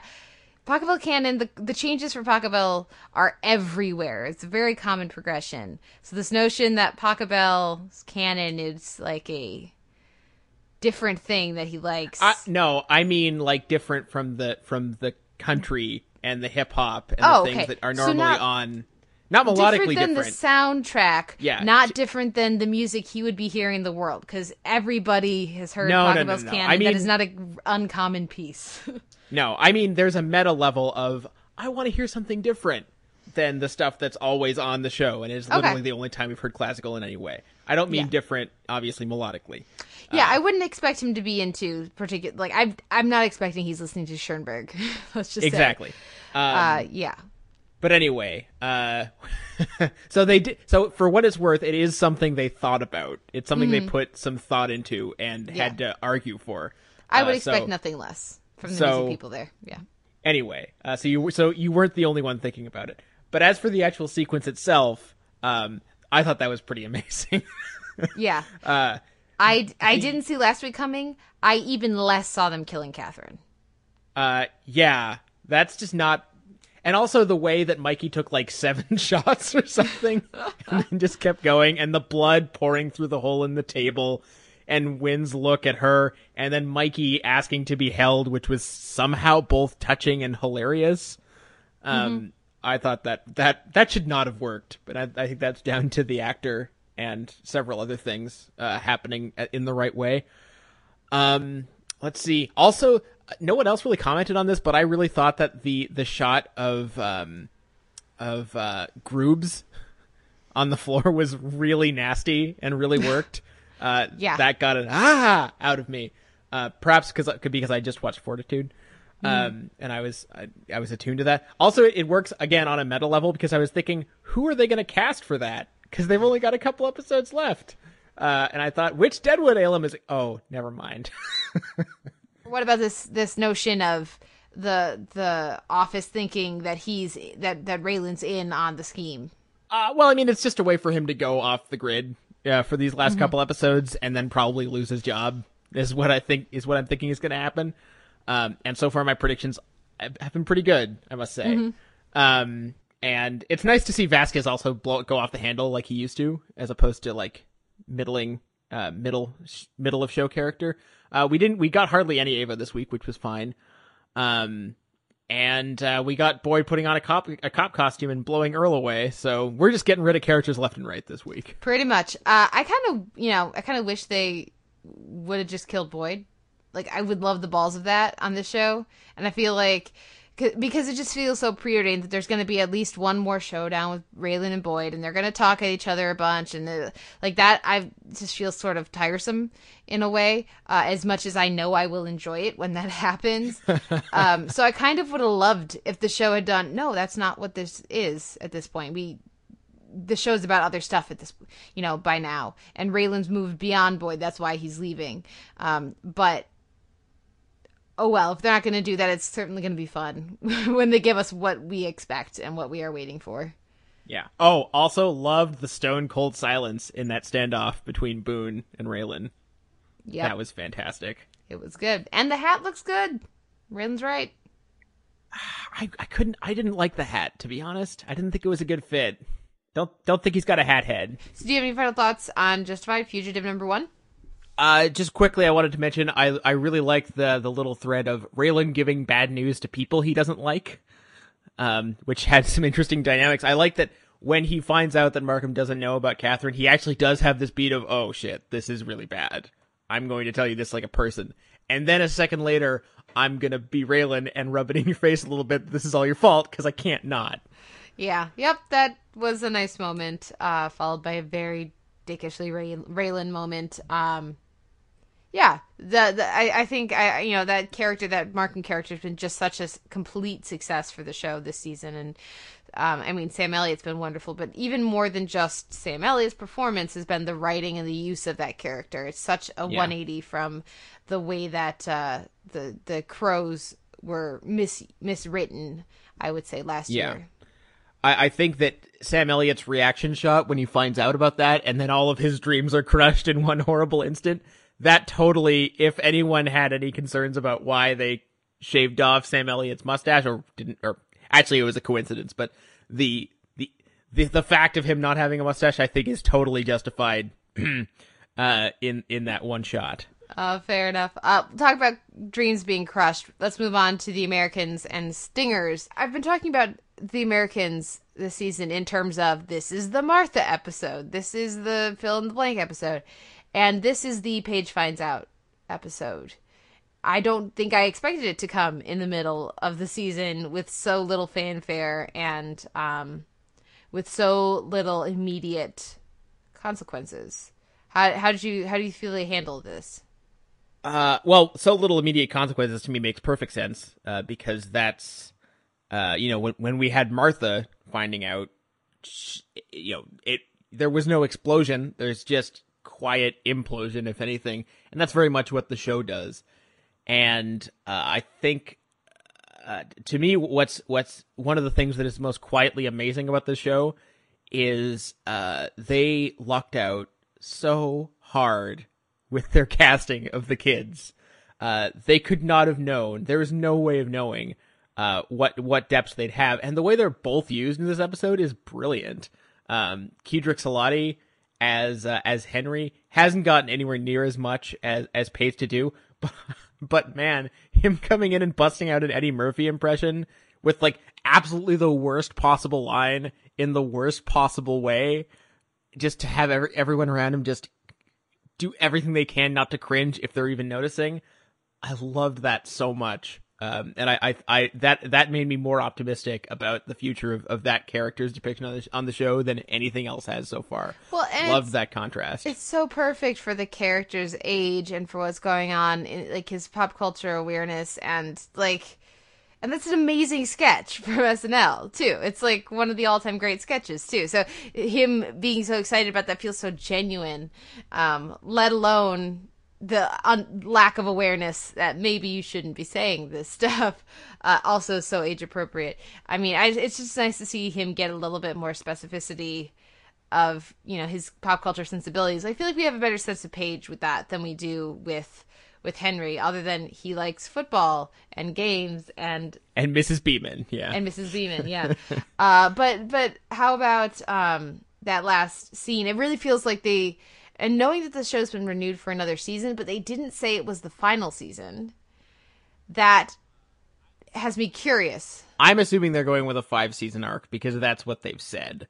Yes, Um, but how can you know we have Henry getting closer to Stan, and I do I do think because they keep bringing back up that image that of the of Mrs. Beeman with Henry, I think something is gonna happen with Henry. I feel like they're like misleading it. Who knows? But I feel like they're like misleading us with oh it's all about Paige, it's all about Paige, and then we're gonna get a, a surprise at left field with Henry. Um, but that last scene with Paige looking at her parents in this new and just kind of terrified or terrible way, like this is they're only friends with Stan because of his job. Um, I feel like that's pushing us to a point of no return with their characters. I don't know. Uh, I don't know. I, I have no difficulty imagining how they could get five instead of four seasons. Um, but that's that's beside the point. Uh, to get to get back to this episode and specifically to get back to the kids, uh, Holly Taylor does an amazing job in this episode, and uh, there's no there's no roadmap to writing this episode. There's no like what do you there's like what are the what are the standard plot beats for a teenage girl finds out her entire life is a lie and her parents are not what they've said at all and uh and she can't tell anyone about it. There is no roadmap for that. This is not really charted plot territory. Um and I love that it all happens out of nowhere. I mean not out of nowhere. Uh Paige has always had concerns, but the fact that it's just now that she's decided I have to talk to you. You were going to tell me, and they decide not to bullshit her. Um, they just they they just give the nod and it's over. And in that moment, they're finally unified again. Uh, and that's just how it happens. And I love that it's so. Uh, I I don't want to say graceful, but it, it they, they just kind of fall into it. And now this is the new status quo. And there's no big build, and there's no big explosion. And to see them functioning as parents, trying their best to protect her as they tell her this thing that they know will crush her. Um, her understanding of the world and and this bubble that they've you know allowed her to grow up in yeah it's it's it's a wonderful moment for both Elizabeth and Philip as as parents getting to see them try their best to put her first in this conversation and and knowing that they are being significantly pressured to not put her first at all by their uh, their handlers and, and the KGB is um, a nice little layer of irony on top of that. So, um, and maybe that's a misuse of the term. I need to think about it more. I'm just gonna go with it. Um, it's it, yeah, and and seeing that storyline first of all spurred by her rather than them makes complete sense, and then also to then reintroduce uh the Kimmy is that Kimmy Yeah. arc here I think makes sense, but in a way that is um the, not particularly explicit, not as as fraught as it has been. I think makes sense, as well as we just get a little less time with everybody else. Um, we also get our reveal that in, that Stan is right, and the double agent is really a triple agent. Yeah, that's right. I, I don't know how I feel about that yet. Um, I kind of liked the idea that he was just completely wrong and going down a blind alley, but this could work, and I, I I think that it adds an interesting layer to that performance uh, that I hadn't really considered. Um, I, I I'm reserving judgment on that because I feel like that's going to have to tie back to Nina somehow.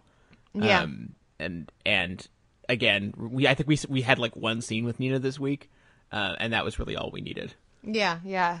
Well, and with such significant uh, uh, developments happening on the home front, it just it would be odd to spend more time with these different subplots. I mean, by far, like the time needed to be and the focus needed to be with Paige, and um, so yeah, I think it was a it was a good episode, but. Uh, one that makes me mo- even more excited for what's coming next. So it, it's not for me. This isn't like, oh, this is the game changing episode. It's um, th- this is the episode that lets you know that the game changer is coming. Yeah, well, the game's been changed. There's going to be more game changing. The game is always changing. You're yes, you are not prepared. I yeah, I I what however they follow this up, I am uh I am on tender hooks as they say. As no one says actually. Well, how about the Good Wife Losers Edit? Um, how is this? Are, are you in Tenderhooks for for what's coming next here? Uh, we're gonna keep this brief because everything else is taking up time. Um, uh, no, this is probably the first uh section of the Good Wife in a very long time where it feels like they're ticking off plot and character boxes, and I'm not even sure why. like, I, it doesn't feel like there's a compelling direction or a compelling lack of direction. If that makes any sense, there's no compelling chaos. I don't really care what what happens with Alicia and the campaign, and sorry, and her and her state's attorneyhood. If she ends up getting it stripped of it somehow, I don't care. If she keeps it, I don't care. That's a problem.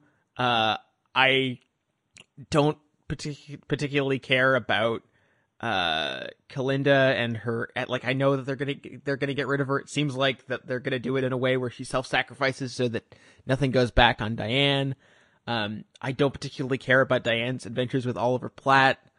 Um especially cuz they seem to be quite repetitive and nonsensical. Uh I don't know, it's just it's not hooking me these days.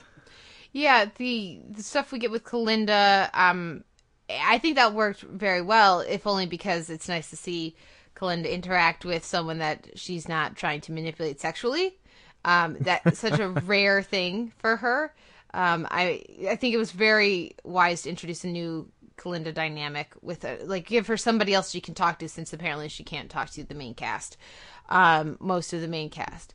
Um, but so that that worked and it's another way it's also a new way to use finn which i think is good um as for as for alicia i just don't care about this journey of hers into becoming peter which is basically been what they've been doing the last several like every every time she they give her a moral quandary she feels bad about it and and says she needs to do the right thing and then doesn't do it and that's happened several times over the course of the season to the point where I don't believe her for a moment when she says she needs to do the right thing because I know she's going to allow herself to be talked out of it. And um, yeah, there's no mystery, there's no question, there's no there's no there's nothing of narrative interest to me with how they've been handling this progression for her. And um, so yeah, and, and because we didn't care about the election in the first place, we really don't care about you know if it gets taken away. So that I would say is a failure in the season to to really like it, it's just this whole state's attorneys thing could have been really interesting and they have failed to to really sell it like they've sold so many other developments on the show. Uh, but yeah, Yeah. I loved watching The Good Wife. I still really enjoyed the show, but there's nothing for me to talk about in this episode, and that is incredibly disappointing. Yeah, I'll quickly add that it was great to see Lily Rabe, but I thought that her character, the way her character was written, was all over the place. Um, sometimes he was really cunning, and other times he just seemed to be a total idiot. Um, also, really, really depressing to see Frankie Alvarez in a nothing part as the editor. Yeah. Yep. But uh, other, uh, you know, on the Good Wife, they bring in people that we like for every for every role. Maybe they'll- maybe they'll give him more to play at a certain point. But um, let let's wrap up our week in TV here. What wins your week in drama? Oh, it's really tough between Americans and Better Call Saul. Those are those are the players. Balls. I'm gonna have to give it to the Americans. The Americans war goes to the Americans with a special special mention for Better Better Call Saul. Yeah, I'm gonna give it to Better Call Saul. Um, really been enjoying this season, and I'm gonna be sad to see it go next week. Um, a few show notes here. You uh, you can find a post up for this episode at soundonsight.org, where you can leave us a comment and let us know what you thought of the week's TV. You can like us on Facebook to follow the Going On Sound on TV, and we've gotten some comments at Facebook. Thank you so much. Uh, so let's keep the conversation going. You can also email us, the televerse at gmail.com, and we are up in iTunes with an M4A chaptered feed and an MP3 unchaptered feed. Uh, we would appreciate any ratings or reviews you guys can leave for us there because it does help other people find the show. And it's been a while, so yeah, maybe a new rating review would be nice. Um, you can also find us up on Twitter. I am at the television Simon. You are. At Sucker Howl. And what is our question of the week? Twin Peaks is back or not? Uh, The Muppet Show is back. Coach is back. Full House is back. Everything is back. Uh, what do you really never want to see back? What is just a line too far of just seriously, guys, you must stop if Full House isn't already that? Oh well, I mean, I can think of a lot of shows, but uh, do you mean older shows, right? because like Two and a Half Men just ended, Anger Management ended. I mean, like there's there's plenty of shows that I f- find gross and terrible and like they make our society worse that have gone off the air. Let's say at least five years. I have trouble with this because I don't remember the bad shows. Like I don't waste any mental energy on them. Uh, what what about for you, Simon? Uh, any sort of 90s sitcom ephemera, uh, such as Full House. I mean, that's already a bad idea. Um, someday when all of their careers are not what they are now, um, to, uh, to the same extent, someone is gonna pitch Friends. It's gonna happen. And I really, really, really hope it doesn't, because I don't ever need to think about Friends again. Yep, fair enough. Um, there are plenty that spring to mind. Is yeah, I don't think it would be good, but not as this cannot happen. Um, so let us know, listeners, what what you have to say about that. not necessarily this cannot happen, but just you will shrug with disgust if it does, uh, as a sign of this has gone too far. Arguably, it's already gone too I would far. like Coach, right? That already feels like why is this a thing? But right. Who knows? Like, who's the boss is back? Why? Because we can. Fuck you.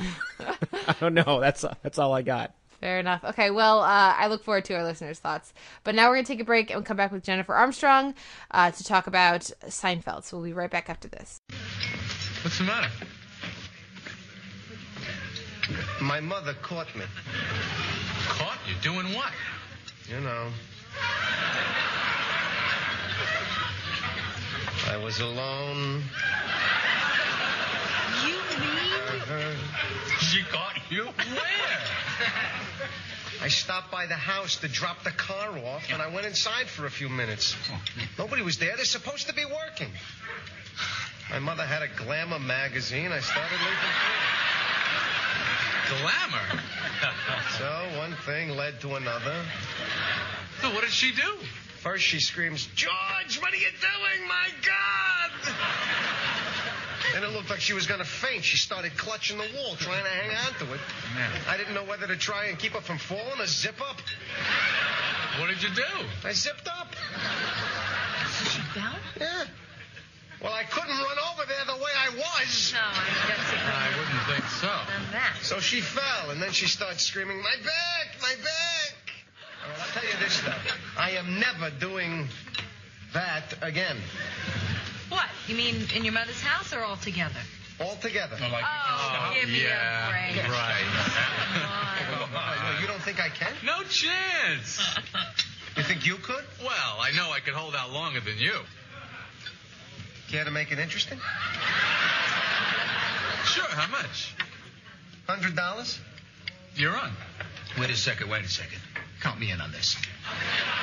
You? Yeah. You'll be out before we get the check.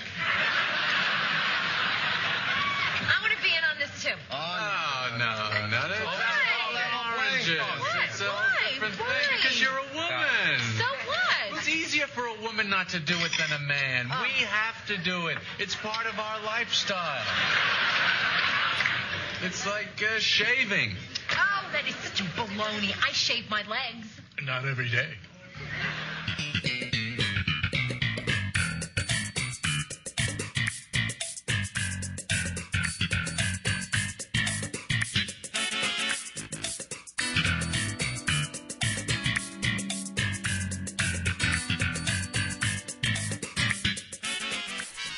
We're back with the Televerse. This is Kate Kulzick, joined as ever by Simon Howell. And this week on the DVD shelf, we are happy to welcome back uh, author and pop culture writer Jennifer Armstrong. Welcome back to the podcast. Thank you for having me. So last time we talked about 30 Rock. This time we're talking about Seinfeld. I'm very, I was very glad to revisit this show uh, because it's one that I, I very firmly remember from growing up, um, both watching it live but also in incessant reruns throughout Yes. the 90s. And uh, uh, well, for me, it was just really fun to rewatch some of these episodes because I was s- very surprised on how much of it was locked in my memory. It was a lot of this show was very much exactly how I remembered it.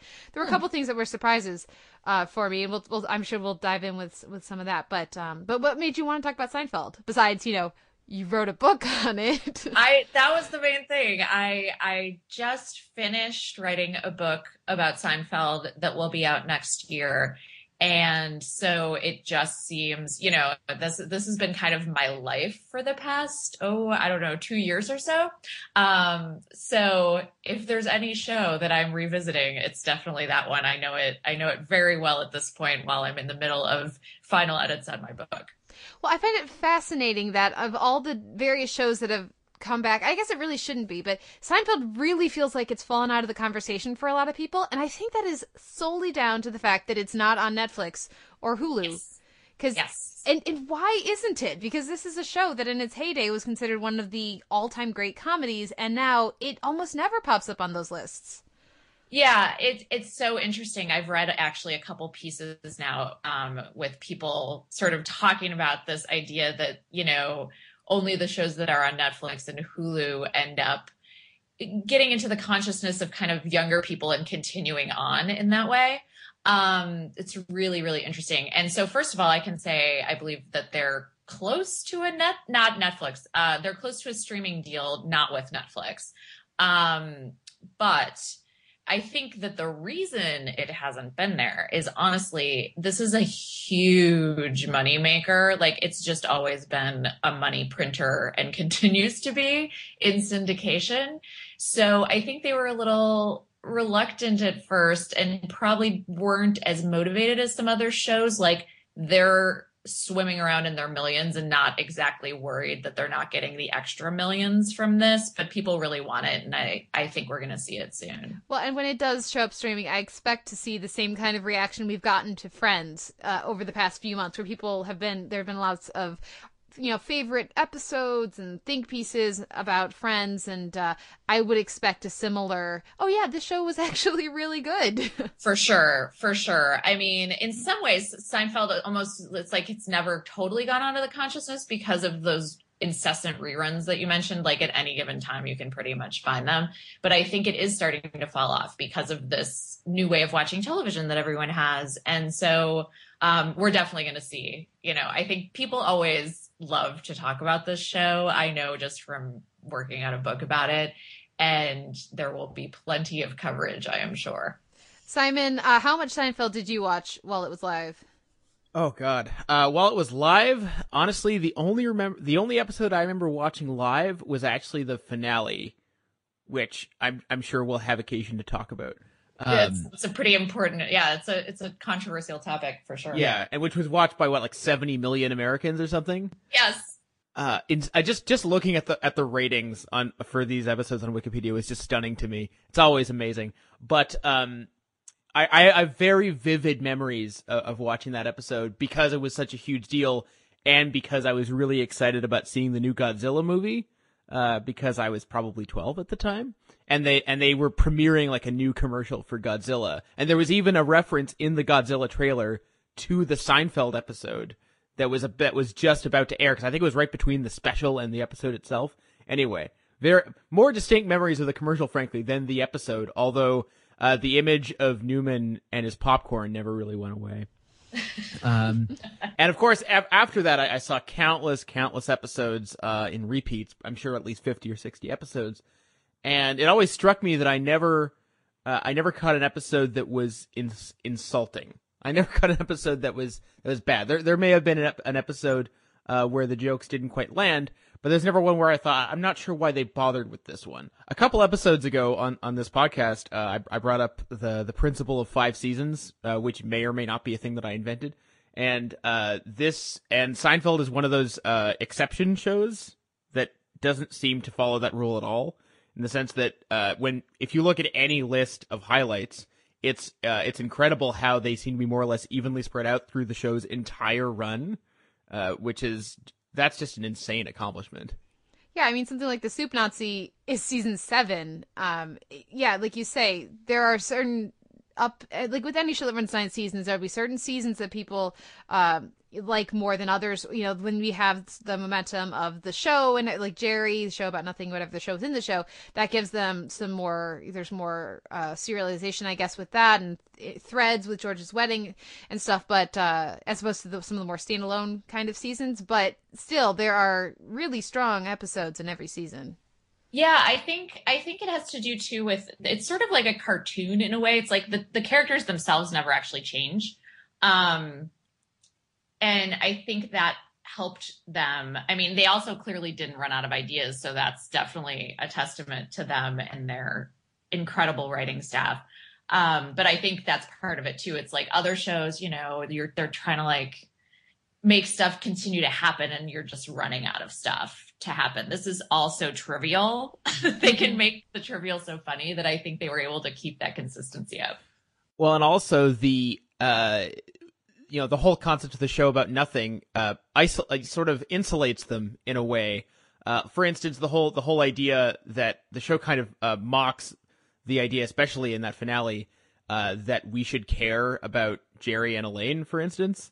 Um, and it's sort of prophetic because there are so many other sitcoms before and since that have been so hinged on a will they won't they and uh, and the whole premise of the show just it it it it's uh, you know the, the, the notion of caring about that of, of what they're going to do uh, you know with regards to that is is so antithetical to what the show is about or I, I guess I should say isn't about.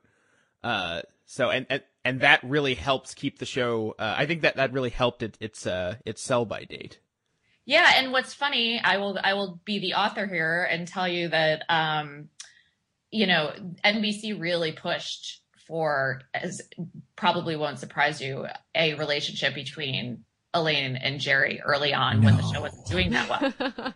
and there's actually this very weird episode. Like if you watch those early episodes, there's a lot of weirdness. Like they hadn't figured it out quite yet and they were still a little you know, beholden to the network to some extent because they weren't very successful. And there's this very strange episode um, where they do get together and it's kind of earnest.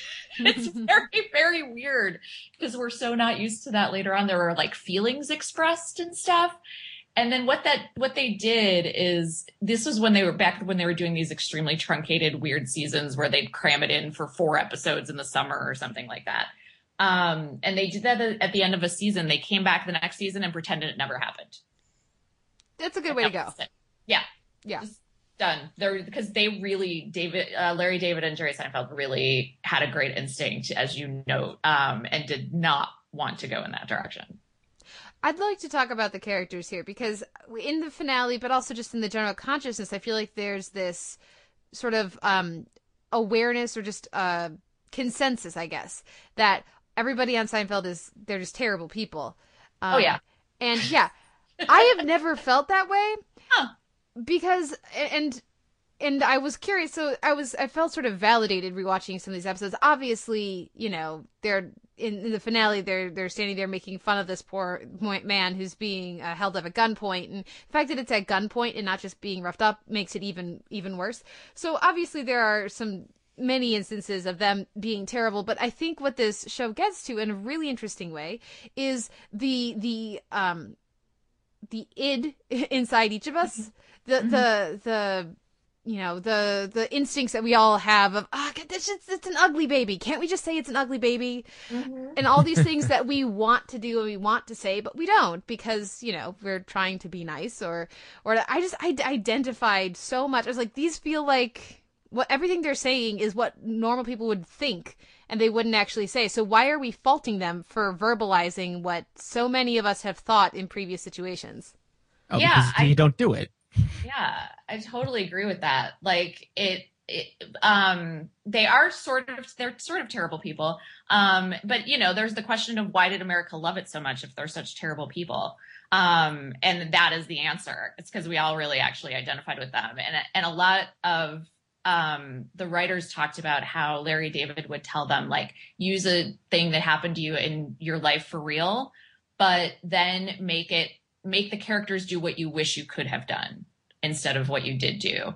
Um, so that's exactly what they're, what they're doing. And I actually, you mentioned the finale. I think that, um, you know, the thing they do in the finale, the you know where they they don't help the guy who's being held at gunpoint, that always rang really false to me. Me I never too.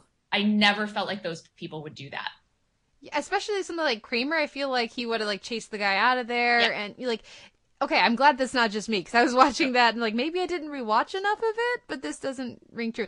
Um, I always felt that way. yeah, that's interesting. Well, and and again, I also think that, and this is kind of tangent, so so I don't know if we want to, you know, tangent to this, but um, I do feel like there's an interesting level of New Yorkness to this show where it both. Um, like their reactions to the person getting mugged, um, I think is supposed to be a very New York kind of thing, um, and uh, you know, calling them the New York Four and all of that, where it's just like I got my own problems. Why should I, you know, that kind of thing. But then, of course, it's also set in the whitest New York that has ever existed. Um, so in some ways, it does feel more New York. In some ways, it really, really doesn't. Um, so I think that's an interesting element as well. Yeah, it it does. I mean, I always it's it's amazing to me watching it after I you know after I moved to New York versus when I watched it as a kid when I didn't live in New York. Now I'm like, oh, this is so every everything about it is so on. All the little tiny irritations of living in New York are there. Um, my my big beef, incidentally, is that they keep driving around in cars. That's the only part where I'm like, no, no one drives around in cars as much as these people do in New York.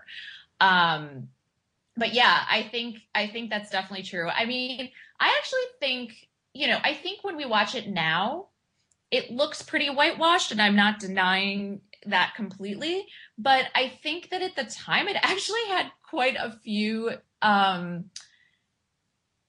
actors of color at least as supporting, you know, background shopkeepers, all of that sort of thing. Restaurateurs. hmm There was like given the given the time, like look at that versus Friends. Um, you know, you see a, a remarkable difference. They actually did, you know, even though within the core cast, obviously they didn't have any people of color. Um, I I feel like they did employ several, you know, and some of them had some some nice nice showy little roles. So obviously, you know, TV now is much more diverse than it was then, and we still have a problem. But you know, I think that they did a slightly better job than Friends. Let's say that. That's not setting the bar super high. Uh, but but fair enough. Um, well, let's talk about this cast because they are supremely talented, and, and it, it's so fun for me. Even just watching the pilot. Granted, Elaine's not even in the pilot, and um, and there's you know it takes them a little bit, like you said, Jennifer, to to find their feet maybe and really have the show completely gel. But even in that pilot, that feels like Jerry, that feels like George, and that feels like Kramer. And these actors are right in their character from the get go. They're, I think they're really strong performances all around. Oh yeah. I mean, they're like it's unbelievable. There's that's the only reason the show, you know, happened, I think, because they that part was there from the beginning. And you know, Jerry was not he has talked about the fact that he was not the strongest actor when he started the show because that was not his training. And so they really smartly surrounded him with three people who I think are just like out of control good if you watch some like if you really watch for the acting.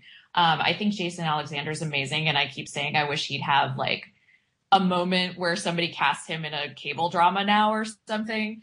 Um, I think he's so good. Maybe he doesn't want to do that, but he's great. Um, Michael Richards is insanely talented at physical comedy in particular, and Julia Louis Dreyfus. I felt like for so long I was like, why are we not constantly talking about Julia Louis Dreyfus? We seem to be doing that again, and I'm really glad.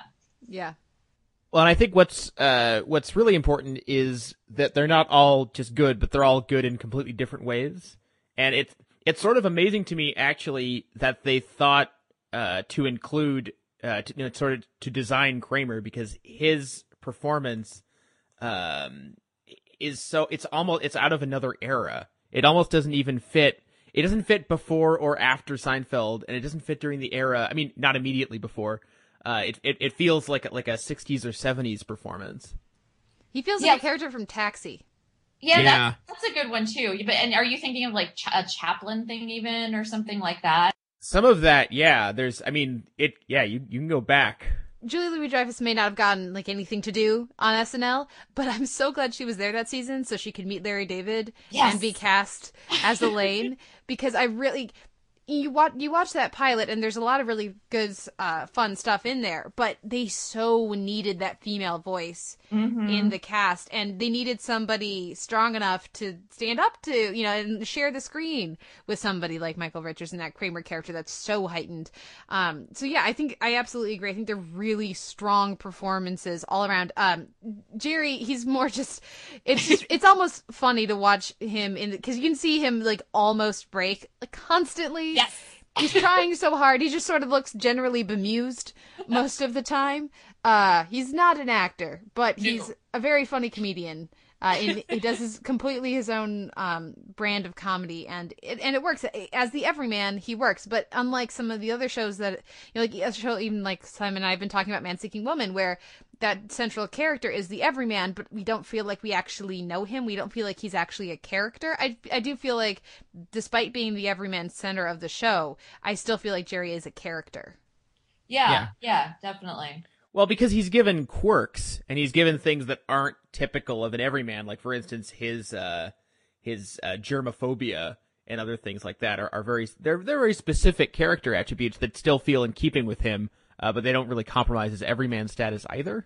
hmm Shall we talk about Newman, the fifth of the group? Wayne Knight is, is again so fun. It, it- it's a very again a very big performance, but I think look watching it now, I I think I appreciated it more as a performance and as a series of choices, whereas before it would have felt like a um just a, a wacky person and, and it maybe helps that i've seen wayne knight in other roles and i've seen him interviewed and everything too but uh but yeah, i i feel like as big a character as that is and as um huge as hello newman got i still feel like he never really urkled the show and i Yeah. think that's a deft hand from the writers to make sure that didn't Yeah. happen I agree. And he was around a fair amount. Um, they didn't overuse him. I think that was good. Um, he wasn't always around, even when he was at his height, like you said, the sort of Hello Newman heights. Um, they still didn't use him constantly. And I thought, I think that helped. Um, we learned a lot of weird things about him that sort of could help. Um, you know, remember how it was a while before we even learned that he was a um, postal worker and yeah he's he was a really he's a, another i think just tremendous actor to kind of you have to be a very special actor to hold down any of these without them flying away from you and being super cartoonish Absolutely. Well, talking about Seinfeld, and especially for me, it it's sort of I, I've been surprised.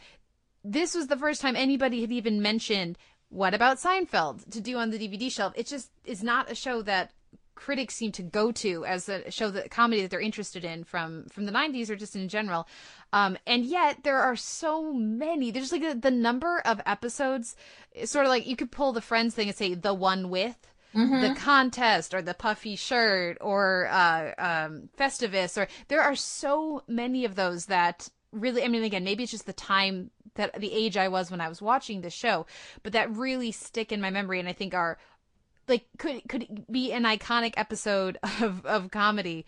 Um which are the ones that stand up for you guys? Um, I really love the pothole, uh, Mm. which which as as I understand it was was a nightmare to produce uh, due to the uh, you know the extensive amount of out, outdoor shooting and things like that. Uh, that one just just the the the beauty of its construction really really cannot be denied. Um, some of the more obvious highlights have already been mentioned. Uh, the um the Cheever letters uh, is is a really good one. The the punchline to the yada yada is definitely an unforgettable moment. Um, I don't know. What about you, Jennifer? I mean, I I'm sort of always a fan of Elaine episodes. I'm, I think I was obsessed with Elaine even then, and I'm definitely obsessed with her now. Um, I love, you know, I mean, this is like another duh kind of thing, but I love the sponge, um, Spongeworthy. That one's so great, and I think it was like one of those things for for me. I was like, like kind of just figuring out like what they were talking about. you know what I mean? And I was like, oh, that's really cool. I get it. Um, I love that one where, oh, the marine biologist, where George pretends to be a marine biologist. I love that one mainly. First of all, it's one of the ones that for me, like, brings you know how they love to bring the, all of the strands together even though they seem unrelated i think they they landed that ending and i love the ending like the last scene is where he gives the speech in the diner about you know the sea was angry that day my friends and he tells the whole story of how he pretended to be a marine biologist because he was trying to get with a girl of course um, and how he ended up finding kramer's golf ball lodged in the hole of the whale.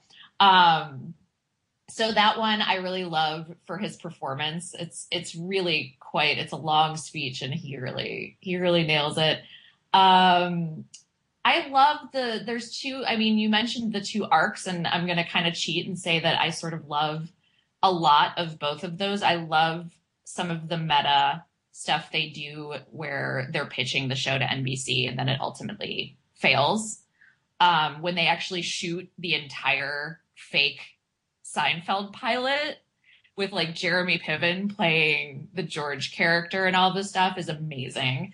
Um, and what a feat of production.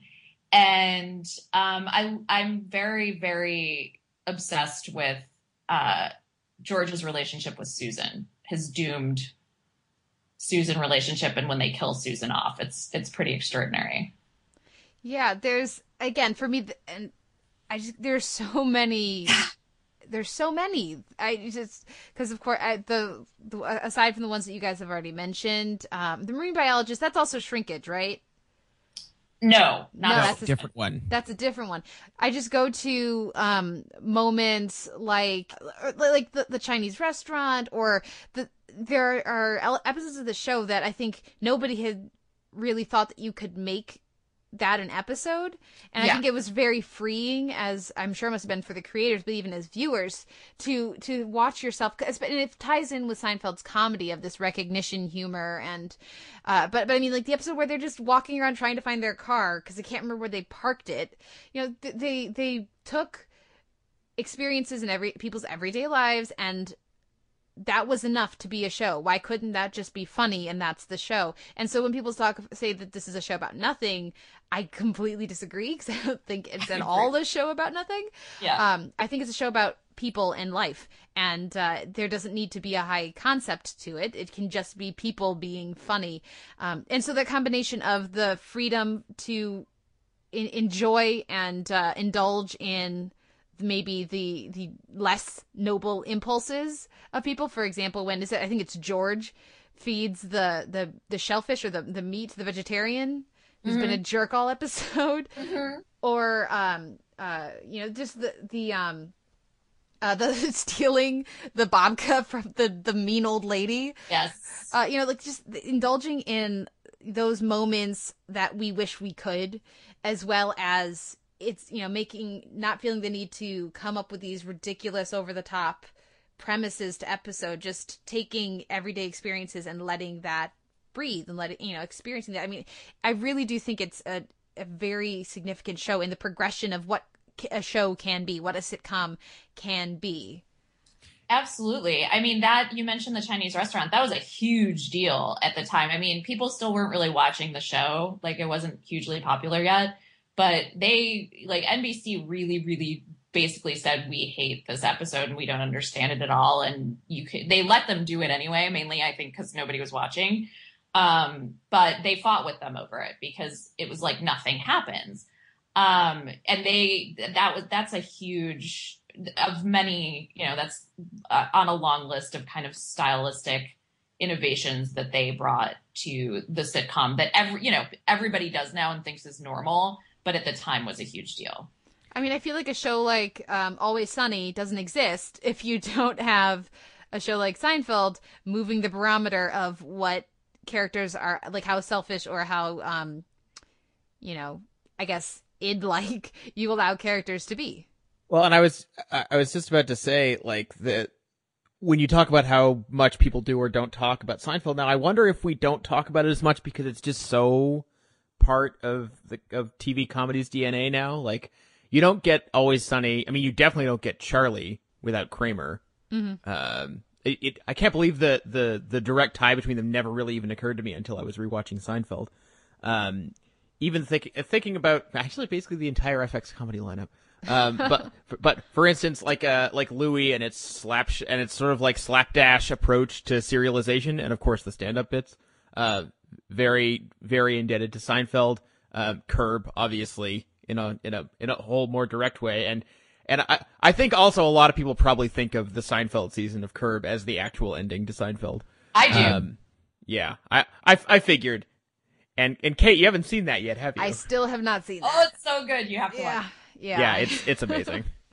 Um, but yeah, I I wonder if it's if it's so large and uh and so just the magnitude of of its influence is just incalculable, uh, and that's why we don't talk about it as much. I think you're right. I think it, it's. I, I actually. I mean, I'm writing a book about it, so of course I'm going to say this. But like, um, I actually think there's very few things you cannot. You know, if you really looked at almost anything on television, you can trace something about it back. I think 30 Rock has a lot of Seinfeld in it in terms of the wacky kind of stuff that they did, um, and all of the other shows that kind of then. You know, I feel like in some ways, I don't want to say rip off, um, pay great homage to 30 Rock. Um, you know, I think I, I even believe that our whole anti-hero trend of the last 15 years basically owes a debt to Seinfeld because it made t- made it okay to have people unlikable characters at the center of your show. Or theoretically unlikable characters, anyway. I don't think any of them is unlikable, really. Yeah, you know what I mean. Uh, Like what they Yeah. network would call Yeah. um Un- morally unethical, maybe. yeah not not nice characters so i think i think tony soprano who is a huge influence over the last 15 years of television you know kind of is a direct descendant of the four on seinfeld as well Yeah, that's really interesting. Well, sh- shall we talk about the finale of it here before we run out of time? should probably do that um, so uh, I, I, I unfortunately I did run out of time because I forgot that it was a two part finale. So I watched the beginning of it. So the first half of the finale, which is basically just a normal episode of Yeah. Seinfeld, Yeah, and then ran out of time to watch the second half. Oh, no. Um, so I, I've, I, I feel like I have to be upfront with that because I remember hating it, but uh, I feel like I would probably be a little kinder to it now that I've seen so much more TV and understand how really hard it is to do a finale. Um, but I, uh, what what do you guys think of of that of that finale, the whole part two?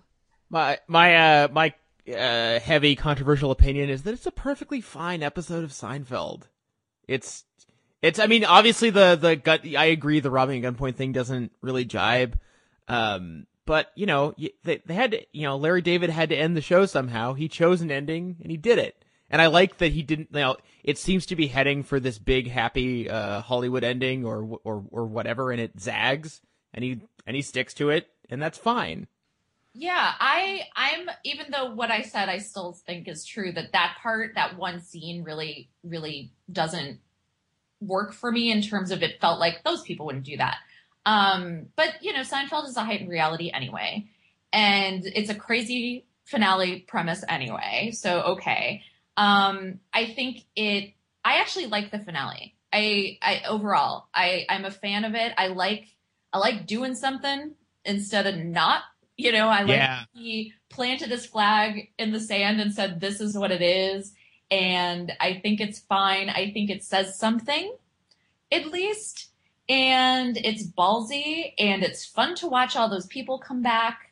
And you know, I think it's aiming for a little more, like I said, of a heightened reality there's there's this kind of no exit quality to that actual ending that I love um, when they kind of pan back um, with the camera and it's just these four people are stuck together and it's it you can make a lot of I mean and I'm sure people have um, you could actually analyze it pretty deeply as a piece of like literature if you wanted to. I mean it's got a an element of like Sartre and some other things and um, that have always been influences on the show if you want to be really dorky and brainy about it.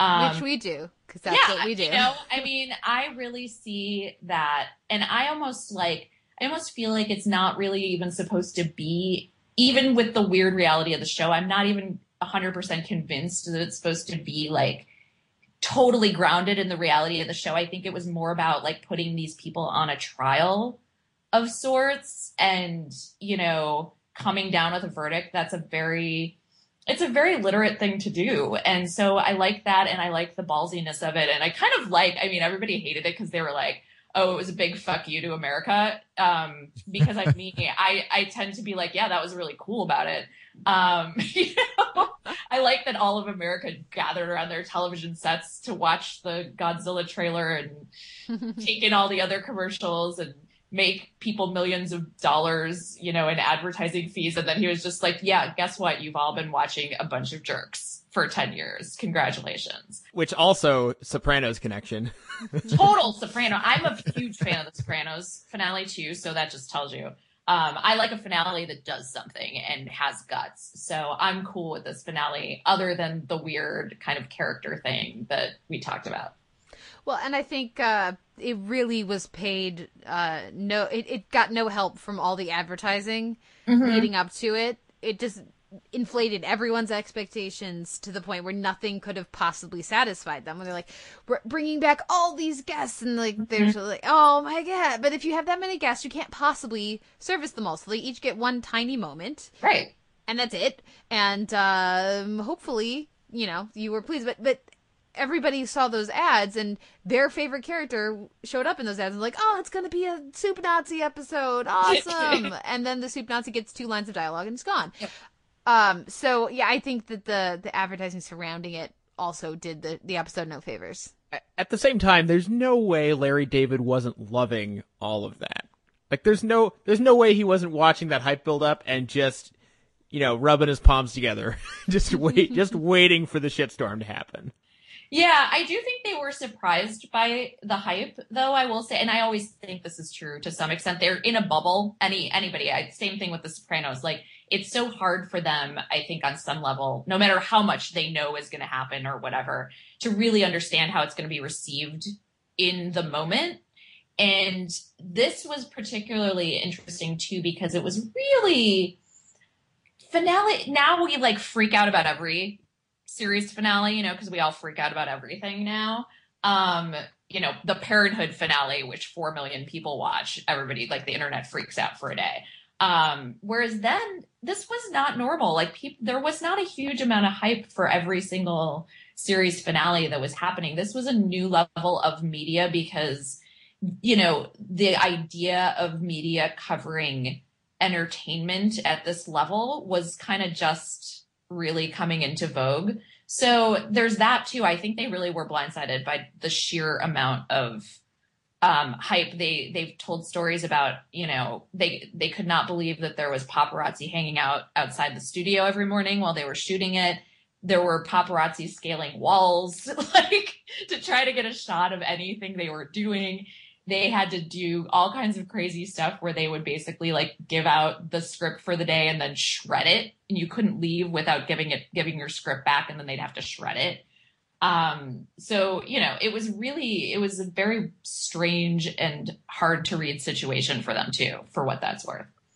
And you lose sight of the fact that guys, it's an episode of a sitcom. Yes. with a with a budget of like, you know, half a million dollars or something. Yeah, exactly. You mean it's not going to solve all the world's problems? No, no. Huh, craziness. I know. And wait till they saw Godzilla. Well, do we have any final thoughts on on Seinfeld, uh, Simon? I just had a question for Jennifer actually, since you uh, are are uh, are about to publish this book. What was I'm just wondering if there was a if there was a tidbit or something uh, in your research that you found that you were most uh, most fascinated with. Oh God, there's so much. Um, I think I think I'll answer sort of a little bit broadly and say, you know, just there's so many. Almost every one of these episodes comes from some little real life thing that happened to a writer, um, and there was so much sort of like care and detail put into writing every one of these. What I don't want to everyone, most of these scripts. Um, which I think is what makes it so good. And they really tried to like stay with it till the end, um, which I think is is very very cool. Yeah. Jennifer, any final thoughts on Seinfeld? Um, I think I would just you know I would just reiterate it's it's amazing how much I think it both holds up. Like I'm actually still not sick of watching it, and you know I had to watch all of the episodes at least one more time, having seen them several times, and then a couple of them because they were important. Um, you know, I watched many, many times, and I'm still not sick of it. If I catch it on TV, I'll still watch it, and um, its influence is is truly staggering. So I I strongly advise any young folks who do not realize the influence of Seinfeld but are interested in television history to definitely go back and watch it and certainly hit the streaming service as soon as it's finally out there. Yeah. And that's my final thought is uh it's not always in the conversation, but guys, go watch some Seinfeld again. Hunt, you know, hunt it up, go to your local library, pop in a few DVDs and yeah. it's if you remember liking it, you will like it as much as you remember. And if you don't remember it, you will discover a really fun show. Very creative and zany, but also very relatable show. So I think people should people should watch a little bit more Seinfeld. And like you said, Jennifer, as soon as it becomes available on streaming, I'm sure we'll get a, a whole new like I want to see some supercuts of of Kramer entering rooms. I want to see, oh, those you know. Exist. Don't worry. Oh yeah. if you're interested, there's plenty of weird Seinfeld media on the internet. I can tell you that much. Well, I'm gonna have to go hunt some down. And the DVDs are so cheap used. Yes. Yeah. They're great. They have great extras too. I would say that much. They they really went all out because this is what they do for Seinfeld. No matter what they do, they always like to do it the best. And the the extras. It took them a long time to come out on DVD too, for the same reason they wanted to do a really good job. And it's they're they're great. Yeah. Well, thank you again so much, Jennifer, for coming on. Where can Thanks. listeners where can listeners find you and your work online? Uh, JenniferKArmstrong.com. I'm at JMK Armstrong on Twitter. Uh, thank you again, Jennifer, for coming on. Thank you, everyone, for listening. We'll be back next week with another episode of the Televerse.